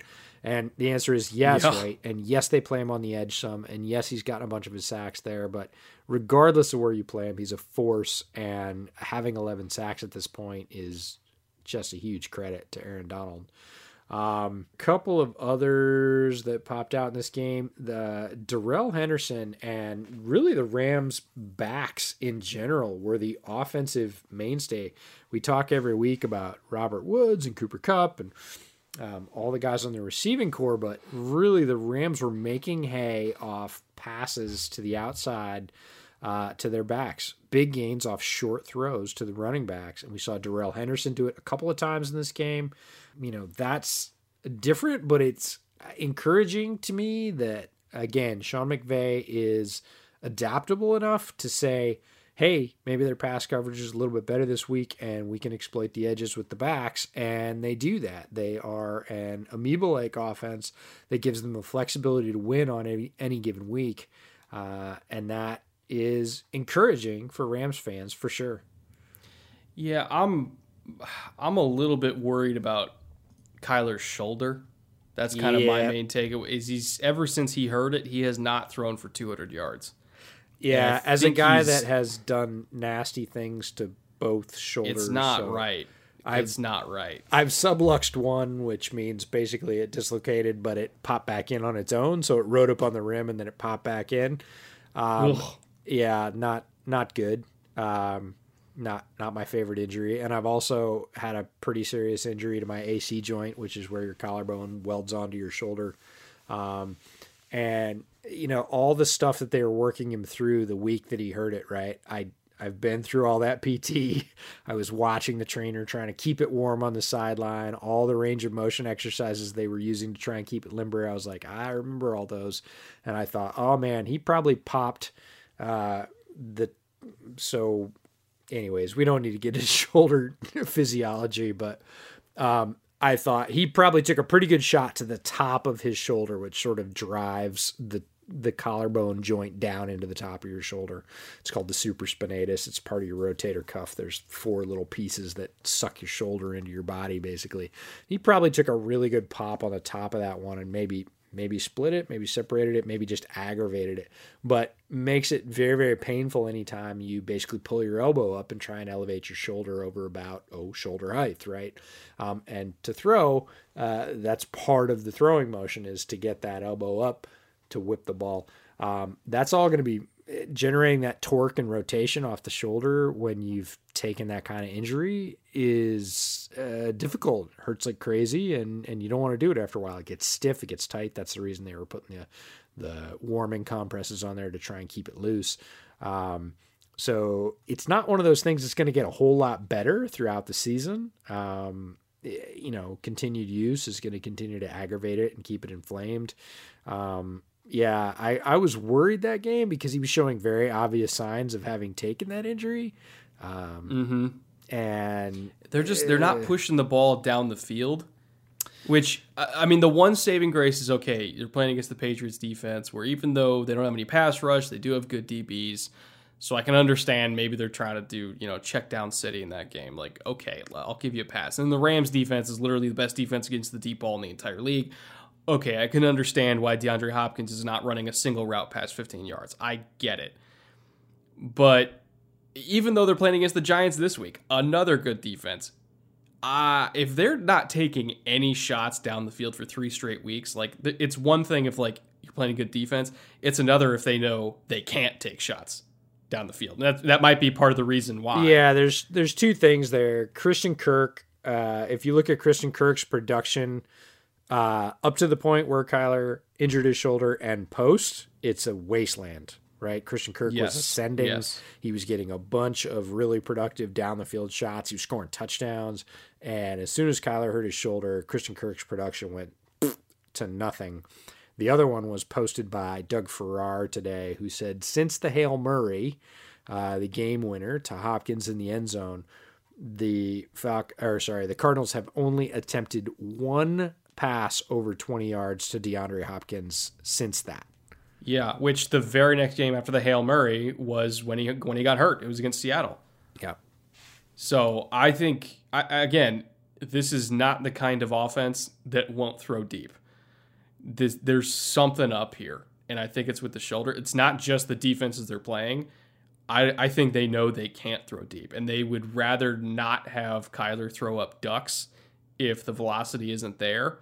And they're trying to make do with the quick passing game. They're trying to make do with the running game because his legs still work, and Kenyon Drake is still running the ball. Yep. Chase Edmonds had a couple of really, you know- really good plays this week. So they they've got other weapons. I mean, Dan Arnold has had a couple of really good weeks, and maybe that's the the blessing in disguise for this Cardinals, you know, offense is that they learn to use the tight end a little bit more. Um, whereas before they were just whipping it to Hopkins and Kirk. Uh, you know, that could, you know, come into play either late this year or early next. Uh, but yeah, it is a different offense from the Cardinals than we saw earlier in the year. Yeah, just it, it- just keep an eye on it. I, I would say the Cardinals Giants game is definitely a game to watch this week, which is not something I expected to say about a month ago, but here we are. Because you're gonna want to look at Kyler's arm. If they're still not throwing deep, then there really is a problem. If they lose again, if they go below 500 with three weeks left in the season, you might as well just sit Kyler for the rest of the year because you're not going to make the playoffs at that point. Uh, and then in the rest of the year after that, let me see. So you got the Eagles, and then you got the 49ers, and then you got a rematch with the Rams, which they would probably lose again. So you're looking like at best nine and seven. You're probably not making the playoffs at that point. And even if you do, you're making the playoffs with an injured quarterback. So if they lose this week to the Giants, I would probably just sit Kyler and just it is what it is. You know, they've dealt with injuries to Chandler Jones. Now they're dealing with injuries to their quarterback. It sucks, but I don't. I would rather not have him aggravate this any further and have it become an Andrew Luck type situation where he was also dealing with a lingering shoulder injury that he was playing through. I- Like if they lose this game, just, just shut it down. Like, yeah, no we point. talked about this actually in our preview of the AFC West at the beginning of the year, and we said that the Cardinals were the team in the league that had the sort of sort of thinnest veneer of starting talent, right? That if all their starters stayed healthy, they were as dangerous as anybody in the league. But if you gave about three or four key injuries uh, on either side of the ball, and they've already taken uh, certainly a couple of those on defense. Uh, Kyler would be the sort of kingpin on offense for that particular designation.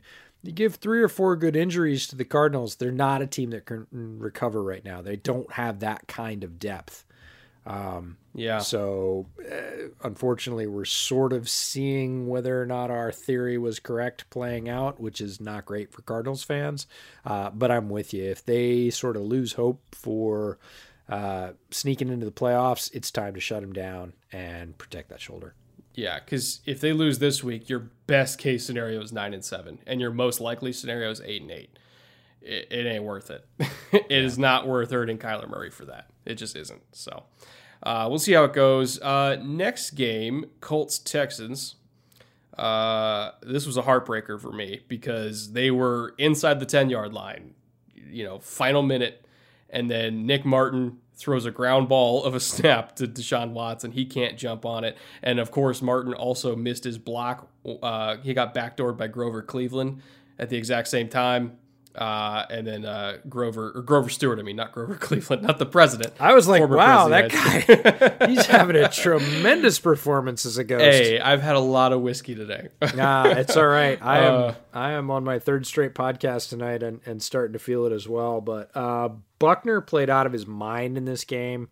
Uh, we talked about it a little bit before the podcast. How you were talking about the interior of the offensive Texans line, uh, Texans offensive line, not really holding up. But that's a little bit of the players they have there not holding up, and a little bit of Buckner playing just like a maniac. He was a force. He wrecked things in this particular game. So, uh, you know, there there are other credits to give out, but uh, yeah, Buckner looked very much on that sort of dominant early season pace that we saw him on. Yeah, I just that whole Colts interior line destroyed the Texans interior. They gave up a combined eight pressures from the left guard position because there's a rotation right now uh, with Senio Kelemete um, and uh, uh, God, who's the kid they just drafted in the second round a couple years ago? I'm blanking on my own left guard. Uh, either way, they they were doing a rotation at left guard, and then Zach Fulton was playing right guard, and they gave up double digit pressures from combined from both guard spots, which was just awful. Buckner was killing him. Grover Stewart got his name correct this time, was killing him. Nick Martin got absolutely destroyed, especially in the last play of the game where uh, he did the bad snap and then Stewart jumped on the ball and ended it right then and there. Deshaun did everything he could, which he usually does, uh, to keep this game competitive and. Yeah, I mean, one of the three best quarterbacks in the league. It's it's Mahomes, it's Rodgers, and it's him, in my opinion. Like it's If You you're could adding everything up and what he brings to the team, yeah, it's hard to keep him out of that that particular. and, and especially just with what he has around him. oh god, which is You nothing. know, Rodgers has a great offensive line, and Davante. Uh, you know, Pat has everything that Pat has, and also we're including coaching staffs in this too. Like Deshaun has an interim coach, and his number one receiver is Brandin Cooks. Yeah, Like, I come on. I'm not disagreeing with you at all. Uh, big shout out to Justin Houston in this one. Uh, he is a bootleg shot of the week nominee. Huge strip sack of the aforementioned Deshaun Watson. Uh, but the Texans got it. Texans got it back. But it was a big hit, big play. 12 minutes to go in the fourth quarter if you want to look it up. Uh, and then uh, Houston ends uh, gets Watson for a safety inside stunt, easy as later in the game. So Justin Houston, big shout out, big strip sack, big safety, about as much impact as you can make on the defensive side of the ball. Yeah, he had a monster day. That whole Colts front front, excuse me, had a uh, had a monster day. And this is not a bad pass protecting line at the tackle position, but Houston was giving them both of them, Tunsil and Howard. He was giving them all they could handle. It was kind of a vintage day from him. Kind of good to see him, you know, have a, you know, was it 2012, 2013 when he had like 20 sacks, kind of go back to that for a week of being that dominant Justin Houston that we all knew and loved. Uh, just a monster performance. Yeah, he made noise for sure. Uh, but yeah, overall, heartbreaking game. Colts are still a good team when they're healthy. They're getting all their guys back now. And as long as Rivers doesn't turn the ball over, I'm telling you, man, the run game here, the, the defense, the, the weapons they've got outside, if they can just kind of rely on Yak City and, and ball control and playing defense, they can go far. Like, I, I truly think they could be the best team in this division if they just rely on that formula and if Phil doesn't turn the ball over. If and if. If and if, I know it's a big if, I know it's a big if, but uh, we still got four more games to, to test that theory now that they're getting all their guys back. I'm, I'm pretty stoked to see what happens. Moving on to our next game Browns Titans. Damn, Cleveland. 38 first half points. Baker was dealing. Uh, the Titans have no pass rush, which against that offensive line, which is one of the best pass protecting lines in the league. I mean, Baker had all day. And it was also kind of the first game in a month that Cleveland was playing that wasn't in terrible weather. So we saw what what it looks like when Baker's protected and when he's not fighting against gale force winds and hail and rain and all that kind of stuff. Uh, he was dealing. Uh, his weapons were roasting these Titans DBs out there. Donovan Peoples Jones had a great uh, kind of stutter go touchdown where he just I, I don't even know what corner he killed, but uh, he left him in the dust by 20 yards. Uh, and uh, Jarvis had a really nice touchdown at the back of the end zone. Again, kind of just using his eyes to manipulate the DB and gave a little shimmy at the top and then skirted along the back of the end zone on, on I guess you could call it a dig, but it wasn't really a dig route. Uh, but yeah, man, this this Cleveland offense was firing on all cylinders, and when they are, when everybody's healthy, when the weather's good, when Baker's protected, uh, this this system is really, really, really effective. Yeah, and the the Browns really hit on all cylinders all day long. The Browns forced a fumble from Derrick Henry early. They recovered. They were back in business. Even at the end of the half, there was a heave play. They forced a fumble on that. They were just, everybody was trying to get in on the action because the offense was stomping. And a lot of it comes from hard play action. And Baker, when he is most effective, is giving hard play action fakes. And we talked about this before the podcast. He and Kirk Cousins are two of the best, if not the best in the league at that particular skill. Really hard, well executed, hard play action fakes where they hold the ball and they generate themselves anywhere between a half second and a second and a half of basically free space and free time to usually roll out and find a target. And when Mayfield is on, it's this is peak Baker, right? Even on the scramble mm-hmm. all day long, really accurate, just stealing dimes and just busting the Titans. Uh, again, that many, that sort of avalanche of first half points made it so this game was never going to be all that close. Uh, and Baker and that hard play action fake, really good one on the goal line for the Landry TD. That was off a hard play action fake. Another hard double fake on the goal line by Mayfield, and he tossed it to the tackle eligible. That was Kendall Lamm for the TD. That was their sort of one of their two trick plays this week. Seems like Stefanski runs at least one trick play a week. And then the other one was that 75 yarder to DPJ. Really hard play action fake, corner bit. That was it. DPJ was all alone. He was like 10 yards open when Baker hit him um, for that super long touchdown. So all of that stuff coming off hard play action. And Baker is the perfect actor for that because he's even fooling the cameraman about half the time. And his part of it is just because his footwork, even when he was coming out of OU, like that was one of the main things I really liked about him. He's got quick feet, like really quick feet. He's he's just very precise with his footwork. Um, he's got kind of a low center of gravity, so when he changes direction, it's quick. Like he's not he doesn't lumber in the pocket, you know, like a giraffe shaped Mike Glennon. Like when he puts his foot in the ground and climbs the pocket, he climbs the pocket. When he needs to shuffle, he shuffles. Like he's he's really good at moving in and around pressure. Um, and uh, you know, well, he wasn't really pressured that much in this game because the Titans' pass rush is terrible. They only have, I think it's like 14 sacks on the year, which is second worst in the league. Seems like Seattle gets that in two weeks these I was days. Gonna say, so and Simmons has like six of them. Yeah, oh, it's man. it's bad. And so when you match up this kind of pass rush, which this with this kind of offensive line, with a quarterback that is really, really quick getting in and out and away from pressure. Like Baker has his faults, but you know, pocket maneuverability is not one of them.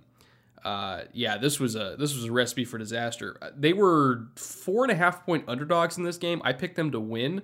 I did not expect them to blow them out. I really didn't. Like I thought it was a good matchup for Cleveland. I didn't expect this. So hell of a hell of a performance for them. Now that we're seeing them play in a little bit better weather, ironically in December. Now that we're seeing them playing a little bit better weather, now that they're kind of getting guys back, you know, they got Myles Garrett back off the COVID list. Um, it's I, I think um, who's the who's the right guard that's actually, actually Wyatt Teller people. Wyatt Teller. Um, you know, he was back this week and he, he didn't have a great game by his standards, but it was still uh, by every other guard standards. It was a very, very good game. But you know they're getting all their best players back, and we're finally starting to see the full potential of this team. And they are scary, man. They're really scary. I'm excited to see what they do uh, when they rematch against Pittsburgh, and I think they have another game coming up against Baltimore this coming Monday, if I remember correctly, where they got stomped by Baltimore the first time, but this is a whole different Browns team, whole different Browns team, and I I think they have a legitimate shot to uh, to beat them and at least get in position to kind of secure a wild card berth here. Yeah, that would be a signature win for them, and I think they can absolutely do it. Ravens have been stumbling a little bit of late, and the Browns, like you said, are starting to come together really on multiple fronts. Uh, weather is obviously not controllable, but uh, in terms of play calling, in terms of personnel, uh, balance, right? They've been relying on the run really, really heavily, which why wouldn't you when you've got, you know, Nick Chubb and Kareem Hunt? But uh, they've you know the passing game started to come together the play action game therefore is working that much better um, this was it felt a little bit like the patriots game this week right where we saw a team mm-hmm. that had a bunch of ideas and they all worked in the same week that was cleveland this week and the patriots this week as well yeah uh, why don't we move on to broncos chiefs which i mean even if the Browns make the playoffs, all roads go through Kansas City at this point. And they proved once again that even when things don't go exactly correct for them, they have the largest margin of error in the entire NFL because they have Pat Mahomes. You know, you're you're getting field goals over and over and over again. You know, Denver's really tightening up in the red zone. And then it comes in the fourth quarter, and Travis Kelce's just ripping off third down after third down after third down, uh, and then they were able to pull away in the end. But it, it, this this was a very mistake laden game for the Chiefs. Penalties, drops galore, uh, just mistakes in protection. Like it was not a clean game for them, and yet it still felt like a win was never in doubt and that is the Chiefs these days. Like they have the biggest margin for error in the league, and it's not even close. Yeah, this is going to be one of the most studied games out there when the playoffs come, and folks are trying to match up against the Chiefs, uh, which is going to happen. Chiefs have already secured their playoff berth.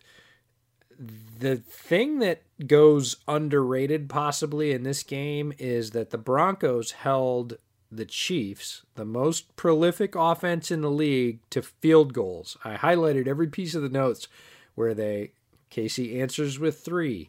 They settle for three. Denver holds them again and they only get three. KC only gets three again. They leave 12 to 10. Another field goal, right? Even at the end, 22 to 16. Like, people are going to look at what Denver did to the Chiefs. They're certainly going to see what the Chiefs did to themselves, but they're going to look at what Denver did to the Chiefs and say, how can we do that? Because there isn't any hope to stop the KC offense completely. If anything, this day proved that. But how can you slow them down enough so you have a chance at the end of the game and you're not down by three scores in the fourth quarter? If you can slow them down, you've got a chance against them. And Denver produced a little bit of a blueprint here to say this is what we did to slow them down. Now, whether or not a particular team matching up against them in the playoffs has that personnel or is able to scheme it that way, or just gets lucky enough that KC shoots themselves in the foot a little bit, remains to be seen. But a lot of people are going to be watching this film come playoff time to make sure that they're doing everything they can that the Broncos did because the Broncos really blunted what has been an offensive juggernaut up to this point. Uh, but you're right. At the end, Mahomes hit his groove. I wrote starts producing some things out of nothing, which is a Mahomes trademark, and they sort of marched away at the end and and pulled out a victory. But in general, the fact that the Broncos held them for a field goal five times is pretty remarkable. The number one team that the Chiefs, let's just say they make the Super Bowl. I'm not saying they will but there's a decent chance at this point that it happens because they're the best team in the AFC. Let's just say they make the Super Bowl. The number one team they do not want to see is the Los Angeles Rams because they run a very, very similar defense to what the Broncos do. And in fact, when you look at like rate of playing two high safeties, the Rams and the Broncos are the only two teams. Keep in mind, Brandon Staley is a Vic Fangio disciple. I was going to say, there's a reason for all of this. There's a reason for that. They are the only two teams in the league that run two high safeties on 60% or more of their defensive snaps and employ light boxes on 75% or more of their defensive snaps. And so, what that means is they are playing from the top down. It's a lot of quarters coverage. They're taking away the deep ball first and foremost, which is what Kansas City does.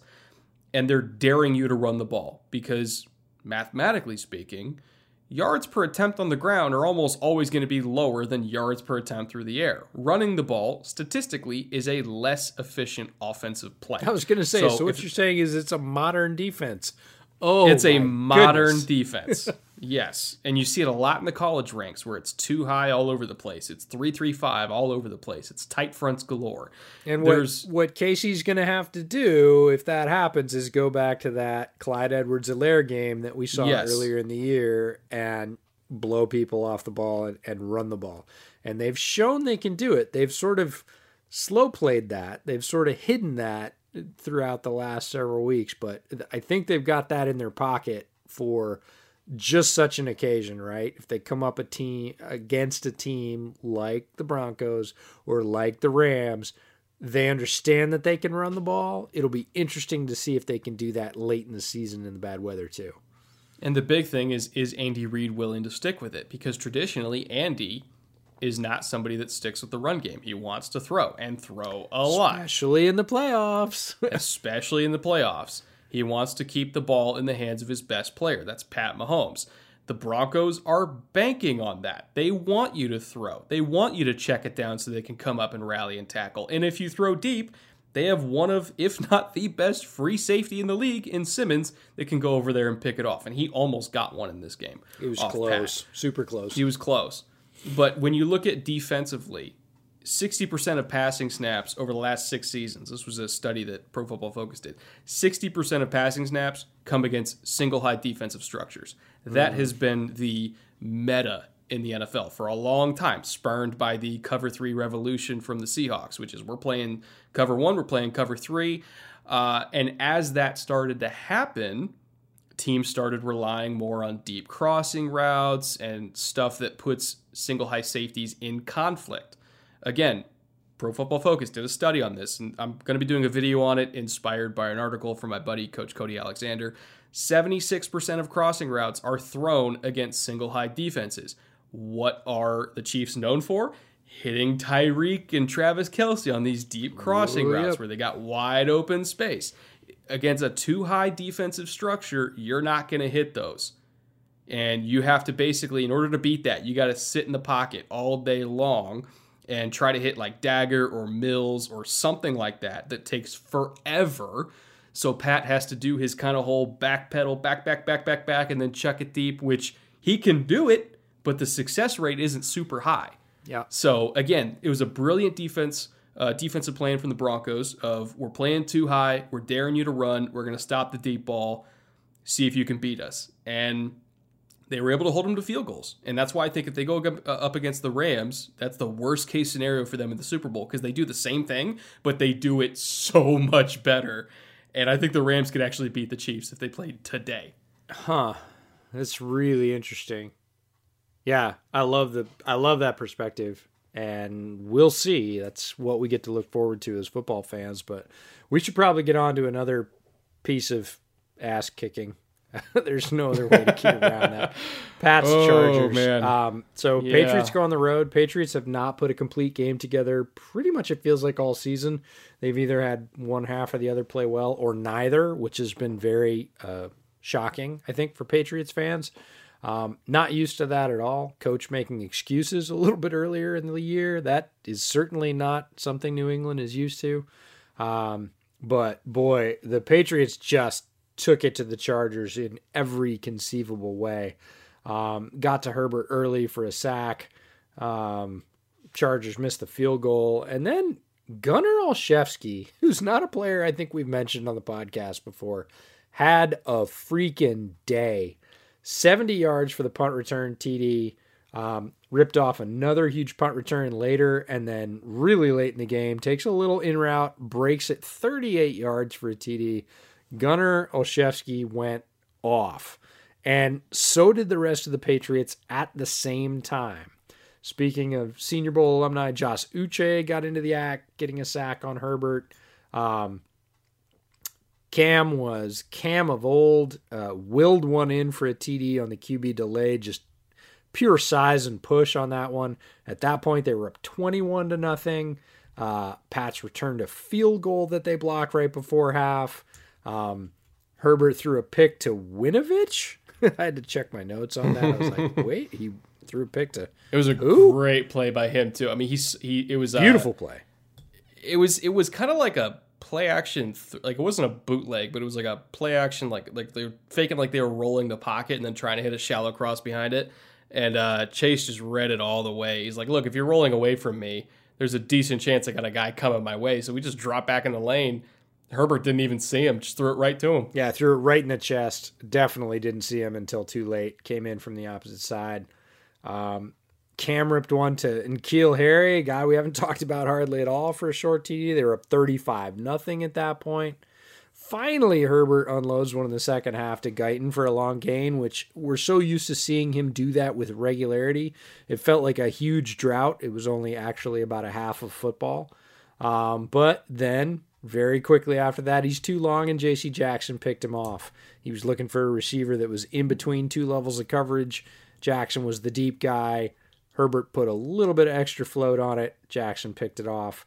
Um, Adam Butler tossed a sack in. Pats went up 45 nothing uh, by the end, and it's just an all around thrashing by a team hitting on all cylinders offense, defense, special teams. In a, in a very Belichickian mode, all playing together in unison, and they just ground the Chargers into dust.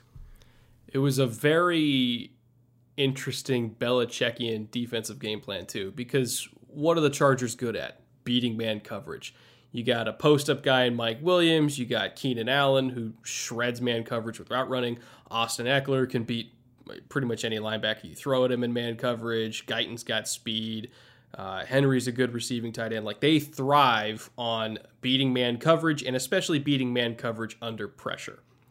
On paper, you would think that the Patriots would be a pretty bad matchup against the Chargers because they do a lot of man coverage and they have to do a lot of pressure because they can't get any pressure with four. Like they don't have a great pass rush.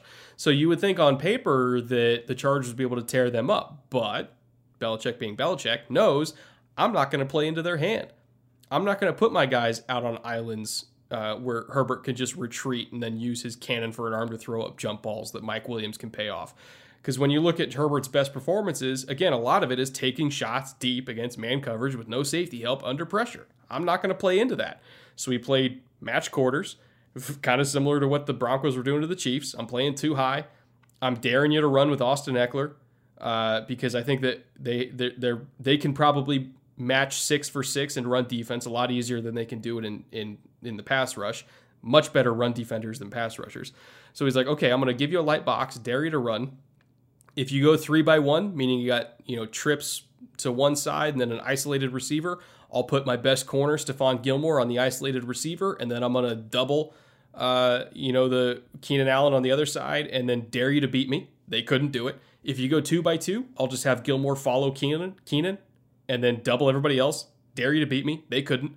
And they weren't really throwing pressure at him. They weren't really throwing man coverage at him, at least not traditional man coverage. It was more like match zone coverage. And uh, they just, they couldn't beat it. They couldn't throw deep. Uh, they, they couldn't really run the ball effectively, at least effectively as effectively as they wanted. Just a brilliant, brilliant game plan to zig when the Chargers probably expected them to zag, and they had no answer. They they really didn't. And um, by the end of the game, I was kind of saying on Twitter, it's like you guys got to pull Justin out of this game because it's not doing him any good. it really wasn't. He was getting crushed. Yeah, if you'd lost Herbert to any kind of injury, I don't care if he hit his thumb on a helmet, there would have been intense scrutiny on Anthony Lynn and his staff for keeping a guy, a rookie, uh, in a game when he's down 35 to nothing and clearly going to lose the game. Like, get him out of there, right? I have the feeling Mm-hmm. Tyrod Taylor's recovered by now. Like, there's no shame in throwing him in there and sitting Justin Herbert down and going, so now you've met Bill. um, you know, next time we'll we'll see if we can't scheme something up better for you based on this. But uh, yeah, have a you know have a fresca and and chill out. Um, this one's over. Uh, and they didn't, and they got lucky. They didn't lose him to an injury, but they certainly could have. So great job by the Patriots. Um, just a very very complete game uh, from them. And that moves us on to the Raiders and the Jets, which was not a complete game, but it was a completely interesting game. Um, the end of this game got a lot of scrutiny, uh, had a lot of conversation, got a defensive coordinator fired. Um, we'll talk about that in a bit, but we're going to talk about what led up to it first. And if Mekhi Becton has a kryptonite, it's Clelin Ferrell. Yeah, like, didn't that's see that one coming. Weirdest statement ever, but it's true. Clelin Ferrell beat the brakes off Mekhi Becton. Um, uh, Clelin Ferrell got around the corner, strip sack Darnold. Las Vegas recovers. Raiders got a field goal out of that one. Uh, Trayvone Mullen, guy we both liked at corner, picked Darnold on a hook route. Great play, uh, cut underneath it. Um, the Jets had no answer for one Darren Waller, which is really interesting because Waller is a primary target on the Raiders offense. Certainly somebody you'd be game planning for. He had over 200 yards in this game. The Jets just had nothing for Waller. And uh, given that, you'd think the Raiders walked in this one, right? That they absolutely stomped the Jets. I'm sure that's what all the betting lines had uh, previous to this game. Uh, it it didn't turn out that way. Nope. It didn't turn out that way. It turned out that the Raiders needed a very uh, they needed an incredibly lucky heave against uh, an unfortunately called zero blitz at the end of the game to win this. Now, if you'd said that a month ago, that that's what the Raiders were going to need to beat the Jets, everybody would have called you insane. But that's exactly the way that it played out. Um, we can talk a little bit about what happened at the end of the game, but before we get there, uh, I want to talk about a quarterback working himself into the bootleg shot of the week nomination. Sam Darnold absolutely trucks Jeff Heath, plunging in for the the score. Uh, 10-25 left in the fourth quarter. With a bad shoulder Darnold too. ran him over and left him uh, I don't want to say lifeless because that was not true. Uh, left him um, considering whether or not he wanted to get up again on the goal line when Darnold went in to score. Um, pretty rare. We've had a couple of offensive players that have been featured. We have Chris Carson this week as well. We had James Robinson earlier in the year. Uh, but pretty rare that a quarterback running into the end zone, especially one of Darnold's stature, not one of Cam Newton's stature, gets himself a bootleg shot of the week nomination, but he absolutely did on this one. Um, also had a Denzel Mims sighting for a two point conversion. Um, Ty Johnson had a great game, uh, over 100 yards in this one. Uh, score um, really powered the Jets' running offense. Uh, Ty Johnson probably not a, a, name that a lot of casual fans outside of the New York market know. Um, had a very very good game. Um, but what it comes down to is Raiders fail on fourth and three and give it back to the Jets with 137 left.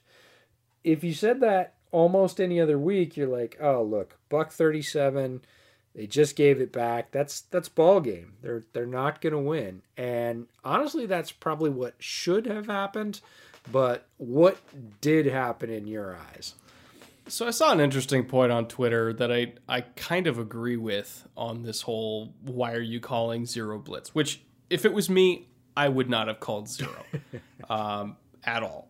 Uh, there was a, a, a kind of a, an exchange on coaching Twitter of like the best way to do it is to call a coverage that the Patriots call five sideline, which is basically you're playing uh, three deep defenders if it's cover three, and then man coverage everywhere else, and you're rushing like two guys. And uh, it's basically like, okay, we're playing man coverage so that you can't just do like uh, what the Chiefs did with Tyreek a few years back and turn it into a punt return. Like, if, if you catch the ball underneath, we're going to attack you immediately, but we're going to have three guys deep just in case you are throwing a Hail Mary. That's like the established what you do in this scenario. But the point that I saw on Twitter was that zero isn't an awful call because the mindset of it is they're not going to have time to throw deep anyway. Right. So when Ruggs got him on that double move, like the the the thing was like, well, of course he's going to bite on it because it's zero. He's expecting the ball to be out at that point anyway. Like he doesn't expect Carr to be able to avoid pressure, climb the pocket, and get the throw off anyway. Like if you want to blame anything, blame the fact that the pressure didn't get Yeah, blame the rushers. because it's you know you're getting a free guy. Like that's what the point of zero is. You get a free guy to eliminate the time for carr to throw deep to the end zone. And yet he was still able to throw deep to the end zone because he was able to avoid pressure and climb the pocket. So it's like yeah was the call great? No. Do i understand why he did it? Yes to a degree. Would i have done it? No. But the execution was bad if the execution was better we're not even having this conversation Nope. derek carr gets sacked game over so it is what it is. And um, was Gregg Williams going to get fired at the end of the season anyway? Yeah. So it's not really like a it's a huge slight against him or anything like that. He's going to get fired no matter what. He only had a month left on the job anyway. Like I'm not crying tears for Gregg Williams. But I do understand why he made that call. That's what he does. He calls zero blitz. That's his thing. Like yeah, that was the point I read off Twitter. Is you know if Gregg Williams was going to go down in a blaze of glory, he was going to go down in a blaze of glory with zero, and that's probably the most fitting thing ever. Um, you know, if he'd rushed three and and Carr had found seven seconds and then heaved up a hail mary that was successful, that would have been sort of the anti Gregg Williams. So Yeah. you know he went out. Uh, like he'd want to go out, and like you said, maybe a month earlier, but none sooner. Uh, he was definitely going to leave at the end of the season with the rest of the coaching staff, anyways. So, bit of a scapegoat. A very interesting result, and you know, there's a lot of speculation about the tank, right? About Gregg Williams just saved the Jets, Trevor Lawrence, right? That they get the the opportunity to pick Trevor Lawrence now. Um, couldn't be further from the truth. Uh, Gregg Williams is a teeth through the floorboards kind of defensive coordinator. He is never going to give that up. Players on the field with the possibility of being injured and careers as short as they are, they're they're not in for like, oh, let's all just uh, mail it in for the next month so we can get this kid out of Clemson to come save us, us adult men that get paid Yeah. to play football. Um, that is not the way NFL locker rooms work. Um, executives might tank. Um, coaches, if they have a ton of security, might tank, but players are not going to tank. Um, yeah. so they're they're good enough at losing on their own. They don't need to try. yeah, not not a thing. So that gets us through all all the games we're going to talk about. Uh, if we didn't talk about your team's game, it's because we hate them. not true. Uh, that's what we get every week on Twitter. Why do you hate my team? You didn't mention them. Like we didn't talk about the Chicago Detroit game, like because it was abysmal, and you know Chicago showed some improvement. Which but I I, really I, I will the say we haven't talked about the Bears. you know We, we haven't talked about the Bears in a while. I, I, I do want to chime in here and say that. We will talk about Texans Bears next week. I am promising you right now, we will talk about Texans Bears next week. Yeah, absolutely. There's there's no way cosmically to avoid that. That that shit show will have to be tele- that revolution will be televised. Uh, so Yes. we will talk about it. But our bootleg shot of the week summary from this week: Shaq Lawson with the big blindside sack. Uh, Justin Houston with his huge strip sack of Watson uh, in the Texans game. Uh, Jabril Peppers with a big shot on Tyler Lockett right at the beginning of the game, about two minutes in. And the very next play, Chris Carson trucking the snot out of Jabril Peppers. So there's a nice back to back combo involving the same player. Sam Darnold trucking Jeff Heath right at the goal line, running him over. Um, that was 10:25 left in the fourth quarter, and then one we didn't mention, uh, Vernon Butler. This is the Bills San Francisco game, and he stoned Tevin Coleman on the goal line. Uh, go ahead and look it up. 7:52 left in the fourth quarter. Vernon Butler comes through and smacks the snot out of Tevin Coleman. Just drops him in his tracks right about the four. I think the snap was about the two yard line, so they lost a couple of yards. Um, Vernon Butler's had a very up and down career. This was a positive rep for Mr. Butler. Let's just say that. Yeah, you could say positive rep. Uh, he absolutely crushed Tevin Coleman. I don't even. I I didn't see the beginning of the play. I don't know if he slipped a block or they forgot to block him, but Tevin Tevin got the worst end of that one. He got crushed. Yeah, Tevin thought he had a pretty fine opening. Uh, Vernon actually came off a block. He did get blocked, but uh, it was a bit of a late developing run. Um, run from a, a, slightly deeper set, not a pistol, and he ran smack into a 300 pound guy that was very, very interested in making sure he didn't make any more progress. So uh, those are the bootleg shot of the week nominees. We will post them on the YouTube page. Keep voting. Uh, you guys' participation in that one has been fantastic. Again, keep dropping your comments on the YouTube page. Interact with Brett or I on Twitter. We are going to get ourselves out of here. I am wrapping up a marathon podcast session tonight. This is the third one in a row that I've booked, so I'm going to pass out after this. What are you going to do? Uh, I am going to finish that Justin Jefferson episode and get it out in the morning. As, as God is my witness. Famous last words. We hope yeah, that's true. Yeah, yeah. uh, but until then, uh, enjoy all the NFL action. There is a lot of it. The bye weeks are over, so we're going to get full slates from here on out. Some playoff seeding to understand, some draft positioning to start uh, shaping up who's in, who's out. It's all pretty fascinating. Keep watching, and we will talk to you soon. Later.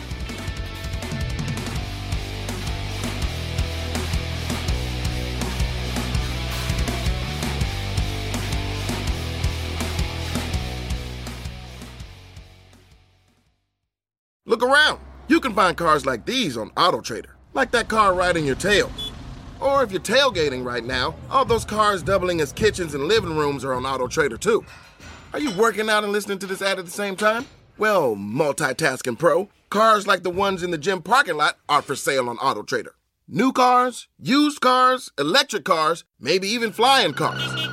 Okay, no flying cars, but as soon as they get invented, they'll be on Auto Trader. Just you wait. AutoTrader.